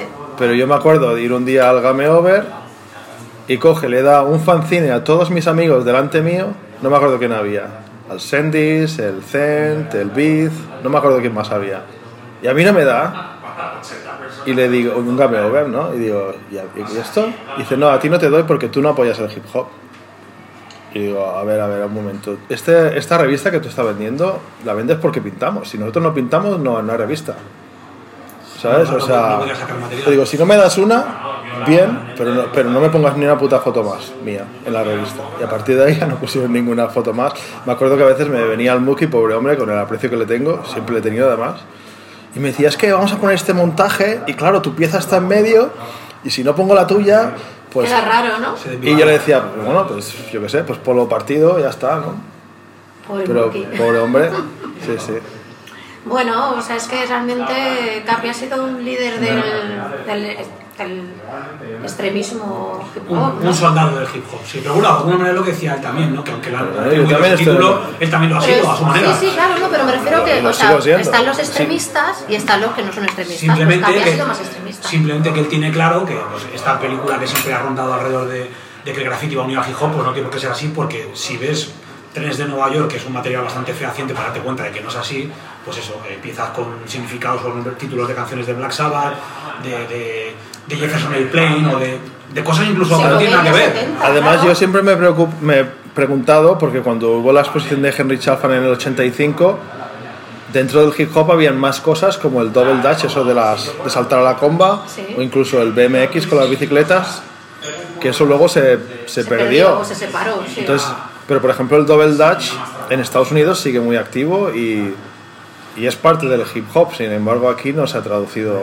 al resto del mundo, no sé por qué bien bien. No, o sea, aparte, de hecho, creo que no- tampoco se explotó, no solo aquí, en el resto de escenas europeas. igual Pues es tampoco- una movida súper interesante si lo queréis investigar y, y es parte de la cultura negra de Estados Unidos. Sí, no, no, súper interesante. Hay- hay gente que ha documentado la escena, fotos más pues, de blanco y negro, de- seguramente hay fotos en el libro. Pero no, no, pero hoy en día, por ejemplo, en Japón se sigue haciendo, ¿eh? ¿Ah, sí? Sí, sí, sí. Y es tan impresionante como el breakdance. O sea, las virguerías que te hacen con el double dutch mientras saltan a la comba, flipas, ¿eh? Bueno, esto igual como el rolly disco o cosas así, que son es- escenas Sí. pequeñas dentro Sí, de... sí, sí. Bueno, Bueno. que dices, hazlo tú con patines lo que está haciendo este tío, No, ¿sabes? no tan pequeñas, ¿eh? No, no, yo sé que no usas Yo tengo colegas que están en esto del roller disco y están a tope ahí, ¿eh? No, no, yo sé que hay peña que lo sigue manteniendo incluso con una edad que los ves con patines hacer con una serie de cosas que dices, Discos tú. esto parece muy fácil, pero no tiene que serlo. De hecho, yo sigo un cantante de un grupo de hardcore que está muy metido en el rollo ¿El de roller disco? Sí, sí, sí. Qué guapo, eso me gusta, me gusta mucho. Sí, sí. También aquí es que nos llegaba todo de fuera, entonces llegaba lo que llegaba. Claro. A través de películas o de algún documental, pero llegaba muy a trozos. Por eso como la historia, porque el hardcore mismo te llega un documental de dos horas. Claro, en dos horas, ¿cómo vas a explicar a lo mejor cinco o diez años? Claro. Lo resumes, pones lo más, lo que a ti te parece más significativo o lo que tú conoces más. Segura-. Seguramente vas a explicar pues eso, los carriles de comunicación, cómo empezaron, cómo se empiezan a crear los primeros sitios donde tocar, la primera gente que empieza a organizar. Intentas poner un poco un sentido a todo, pero que es como esto. Al final es imposible hablar con alguien entrevistarlo y que te cuente en dos horas, dos horas y media o tres. Y aunque pues, lo 30 supieras, aunque lo supieras todo, tienes que resumir, porque a lo mejor tienes un tiempo limitado que puede ser X, Claro. y en ese tiempo pues explicas, sobre todo movidas de hace 30 años o lo que sea, lo que te acuerdas, lo que te acuerdas en ese momento. A lo mejor mañana me acuerdo de otra cosa, Claro, ¿sabes? sí, sí. Mira, cuando hicimos la entrevista con el Zeus, fue el primero encima, ¿sabes? Sí, No tenía ningún tipo de, de- No sabíamos ninguno de los dos cómo iba a ser la cosa. Y al cabo de X hicimos la del BID y la hicimos en casa de Zeus. Y tío, estaban hablando y entonces el Zeus empezó a acordarse de millones de Claro, cosas. claro, claro. ¿Por qué? Pues porque, porque la memoria es compartida muchas muchos años, veces. sí, sí. Entonces tú recuerdas algo, pero yo te digo, ah, pues me acuerdo de esto. Entonces tú empiezas a, a recomponer dentro del puzzle de la memoria. Porque tú no puedes darle importancia a aquel hecho, a que lo recuerdas perfectamente, y cuando te cuentes tú, hostia, no me acuerdo ni de ese día, tío. Sí, sí, Por sí. supuesto. Eso, eso es muy, muy importante. Por eso tampoco creemos que sea... La gente me dice, trae un guion. Pero es que no tiene sentido. No Y luego a veces siempre el que te dice, hostia, no has, no has dicho tal cosa, no has dicho tal otra. Pues yo que sé, que te entrevisten a ti. Claro. Yo he dicho lo que me ha acordado o lo que me ha salido en ese momento porque venía por la conversación. Claro. Y entonces, en el tal como va saliendo, es como voy diciendo, no te puedo acordarme de un hecho. Seguramente ahora me lo comentas y digo, sí, fue un gran momento, pero si no ha salido es porque no tenía que salir. No, y seguro que después cuando nos separemos, te acordarás de cosas y yo me acordaré de cosas y diré, hostia, tenía que haber preguntado por eso. Sí, o podía es haber así. dicho tal cosa. Sí, claro, sí, pero desde eso es luego. normal. Pero bueno, lo que se trata es eso, de reflejar un poco la filosofía detrás del escritor y un poco lo que hay detrás de, de- de- de sus piezas o sus tags o sus pompas o lo que sea. O sea que por mí, yo estoy contenta con la charla. Sí. No sé si tú crees que falta algo por preguntar. No, yo creo que ha salido un poquito de todo, como comentaba, a lo mejor a la gente que sí que fue como más amante de, de lo que se denominó a mediados de los 90 en adelante, casi a los finales, el estilo basura, si realmente surge de, pues como tú comentabas aquí, lo has comentado, la necesidad de, de volverte a divertir con el graffiti. Yo nunca le puse nombre, porque No, no, yo estaba haciendo graffiti. Sí, sí, pero a la gente le gusta clasificarlo todo. Estilo basura porque era no era lo convencional y como era todo raro y cosas que no estaban muy... todo el mundo quería Sí, sí. pintar lo más limpio posible y ser Sí, lo más sí. espectacular y, y lo que ve- se veía con, con sus piezas eran trazos dejados, más libres. No, no, y chorretes a propósito, chorretes sí, a sí. propósito, Entonces, claro, era muy chocante. Entonces, en esto, que a lo mejor sí que hay gente que le puede interesar, ¿nace intrínsecamente de que tú, como has comentado, era un afán por divertirte? ¿O el hecho de haberte juntado con escritores que ya a su manera querían lo mismo en otros lugares, el hecho de juntaros en algún momento concreto? No, yo no tenía referencia. Eh, la referencia es lo que he dicho antes, el Blade. Pero si te fijas, el estilo no se parece. No, no, Yo creo que fue un poco pensar la mentalidad a la hora de divertirte cuando pintas. Porque yo, claro, intentaba hacerlo del sutil y del cash, como he dicho antes, y era sufrimiento. Más que divertirte. Y entonces, claro, yo no estaba ahí para sufrir, O sea, estaba para pasar no bien. acompañado de que tú en cierto momento Fue más un rechazo con, a lo con- que me habían dicho que... de Escandinavia, que sí que tenían como estilos más Eso fue abiertos. luego, pero eso fue luego. Sí, es- ya te comentaba, esto es seguramente más 99-2001 a lo mejor. No lo sé, pero... Y luego, claro, es lo de la gallina y el huevo. Yo hacía eso a- Y porque hacía eso, acabé a lo mejor siendo amigo de Onet, del HIP, etcétera.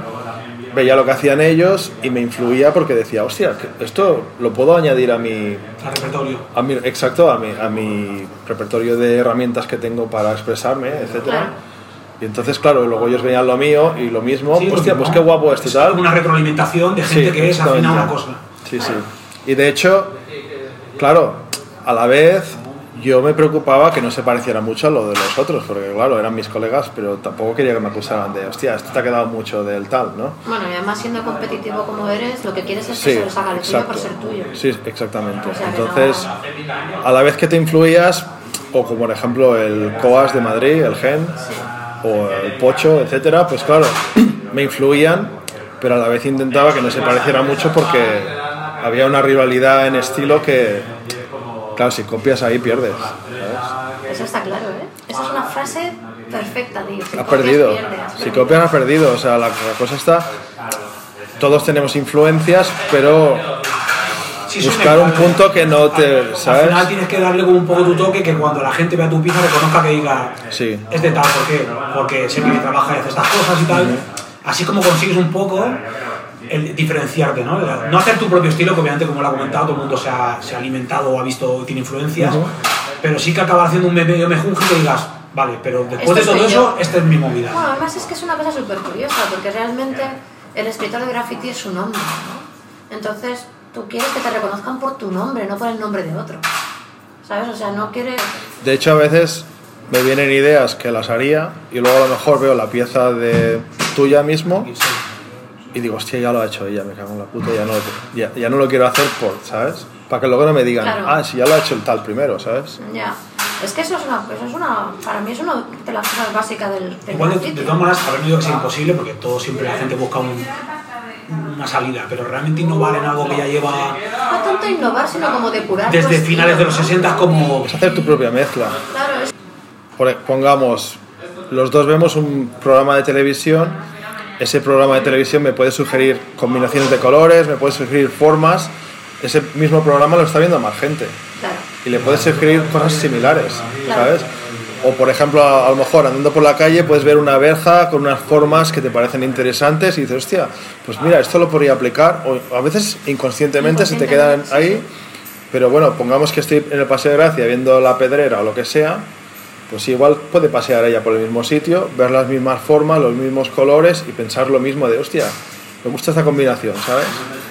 O sea que hasta cierto punto nos estamos alimentando al vivir en Barcelona y si nos movemos a los barrios parecidos Claro. o si estamos viendo los mismos programas de televisión o esas influencias nos van a afectar de una manera parecida. Bueno, y tenemos las mismas referencias culturales, son muy parecidas, tenemos, somos un tipo de personalidad en general, lo que hemos dicho antes, ¿no? Que tenemos, pertenecemos a un espectro de gente que sí, que somos, tenemos muchas cosas parecidas. Sí, una edad cual- parecida también. No, a mí nunca me ha costado reconocer las influencias, ¿sabes? Mira, el otro día eh, en el Instagram puse una foto del AGS, que al que no lo sepa es eh, máximo rey en España del bombardeo, y, y uno de mis seguidores me mandó un, un mensaje, ah, es muy obús. Y le digo, no, no, perdona, si acaso obús Es muy es muy. AGS. Pero yo, a ver, sin quitarme valor, que yo tengo mi mérito por mí mismo, pero eh, ese estaba primero, Sí, ¿sabes? en este caso, claro, es Sí, sí, y yo además le he dedicado un montón de pintadas y máximo respeto, ¿sabes? O sea, Hola. sin quitarme valor a lo que, a lo que hago yo, ¿sabes? Vamos a acabar. Pero si hay alguien que copia a alguien, sería yo a él, no él a mí, ¿sabes? O al menos para con, con ese término del que te hablaba. Que yo no, nunca, si te digo la verdad, nunca lo había pensado, ¿eh? pero- si me pongo a pensar, él me ha influido a mí más que yo a él, creo, vamos. Sobre todo con la firma de AGS, en particular. Bueno, seguramente, no sé, te- imagino que sí, te tocó hacer la clásica excursión que hizo todo el mundo en su momento, pues al Corcón, a Móstoles. claro, sí, sí, sí, sí. Yo fui con el Sutil al Corcón y nos quedamos en casa del FACE, del... Sí, a Z, ¿no? Ahora, sí. Sí, sí, Sí, sí. Porque antes era eso, te quedabas en casa de la gente. Bueno, y la excursión era como obligatoria de ir a No, aquellos no, que en había, su momento... había que ir. Fuimos a ver el lobo, fuimos Sí, sí. Bueno, es un clásico muy repetido y muy manido, pero era como, bueno, cuando te pillen qué época, si quieres ver graffiti, has de ir No, no, al sur de Madrid. Había que ir, sí. Porque vas a ver, pues esos calles, callejones, todo completo. Desde si te luego. gusta el graffiti, es un viaje que, como iniciático. Desde luego. Yo, por suerte, tuve la suerte de que mis tíos, pues teni- yo tenía familia allí. y, y claro, cuando eres pequeño y lo ves, te llama la atención porque eres pequeño y te gusta dibujar y los dibujos y tal. Y cuando ya estás dentro y lo vuelves a ver, es como, pero ¿qué es esta puta locura, tío? Está todo lleno de Sí, graffiti. sí. Nosotros en, en aquella época la conexión es que aquí BZN y en Madrid estaban los Jungle Kings y entonces a través de esa conexión es como conectamos con Pablo.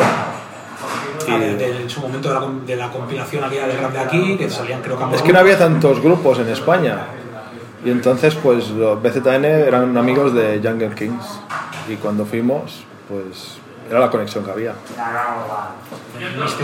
Bueno, ahora hablamos un poquito de Madrid, que yo, yo quería comentar que en su época quizá la gente no lo sabía, pero la suite de Madrid le gustaba firmar mucho.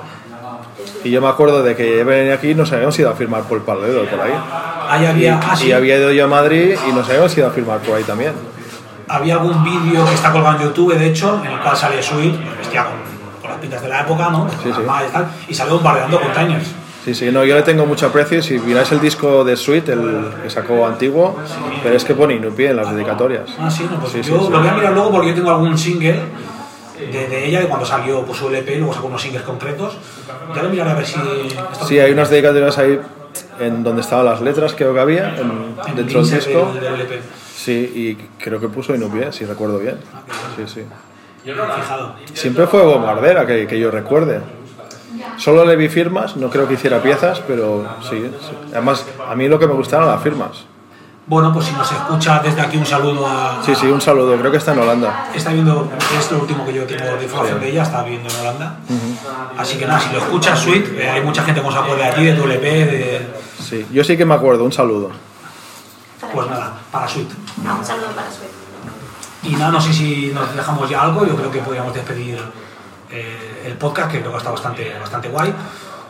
A ver, yo he estado muy a gusto, espero que tú también. Sí, sí, sí. Rica la comida encima. que- Sí, Muy bien todo. Pues nada, si quieres lanzar un saludo a alguien o unas últimas palabras para la peña que va a escuchar esto, que va a ser bastante, ya te lo digo, eh, pues aquí tienes el micro y nada, es que si digo nombres me voy a dejar mucha gente seguro. Yo creo que lo voy a dejar ahí ya. Encima yo que he estado en mil grupos y con, como me movía por muchos barrios, me he juntado con mucha gente y sería imposible nombrar a, a toda la gente. tampoco puedo uno sí y el otro no. Incluso ahora la gente que he ido nombrando es los que han ido saliendo espontáneamente, pero claro, hay muchísimos más que podía haber nombrado, ¿sabes? correcto, sí. No, además así, cada entrevista es un poquito diferente. A lo mejor otro día me entrevistarán otro y, y diré otra cosa y pues mira, júntalas todas y, y aún así no tendrás la historia y este completa. sería un poco yo, ¿no? La Sí. punta del iceberg de, de- de mi persona. Sí, sí, sí, Porque nunca, vas a- nunca vamos a tener una... sí. Mira, una cosa que quiero decir, un día estábamos en Madrid y uno de mis amigos, gran escritor, no voy a decir el nombre, se estaba cagando en el graffiti. Me cago en el graffiti, no sé qué, solo nos ha dado problemas y tal y cual. Y yo le dije, digo, mira, ni tú, ni tú, ni yo seríamos amigos si no fuera por el graffiti. Y aunque solo sea por eso, Ya yo estoy agradecido al graffiti de que nos hemos conocido y que después de tantos años seguimos siendo amigos. ¿sabes? Y son amistades, además, no sé por qué, pero que son muy sólidas. Hombre, porque hemos vivido muchas cosas. Sí, sí, sí. O sea, es lo que hablábamos, vives las cosas de una forma que no se vive normalmente. Que hoy en día conozco mucha gente, pero las amistades de los últimos años, sin quitarle importancia, pero no sé, es distinto. Ya de mayor, no sé. Se mantiene ese vínculo que hiciste en su momento, se mantiene como eternamente y aunque hayas estado Sí. 11 años sin verte, está como el primer día que Y, ya está y de igual. joven, esa pasión y esas cosas, como que se nos, acaba, se nos ha quedado grabado muy fuerte, ¿sabes? Claro. Yo por eso te digo, incluso gente que en su época ni me llevaba tan bien ni eso, hoy en día, pues mira, pues si lo veo estaré muy contento y además le tengo respeto y cariño y, y me alegro que sigan ahí. Claro. Sí, sí. Es que además, o sea, joder, pues por ejemplo, tú y yo nunca hemos tenido una relación muy estrecha. No, hombre, pero hemos sí que visto- íbamos bastante, ¿eh? Claro, sí, sí, Sí, pero sí. me refiero que nos hemos visto desde Sí, hace muchísimos años. Sí, sí. Y eso, pues algo- algo tiene que ser, ¿sabes? Hemos ido a pintar por la noche, hemos, ido, eh, hemos ido a pasear por la noche pintando, hemos estado... Yo he estado en un grupo con tu, con tu exnovio. ¿no? O sea, decir, todas estas cosas acaban uniendo por sí. narices. No, sobre todo eso, ves que la gente aún siguen ahí, dices, pues joder, muy bien. Si tenías alguna duda de que les gustaba este rollo, pues mira, ahí tienes la prueba, ¿no? Exacto. Que siguen ahí. 30 años después. De eso se trata. Sí. Bueno, si con este señor yo me conozco desde hace casi 20 ya. ¿Sabes? O sea, que Eso me di- mira, eso me di el otro día, me di cuenta el otro día que fui a pintar con el vino y claro, yo antes lo veía como los chavalillos estos que empezaban, pero ahora que solo tiene que 10 años menos que yo, Claro.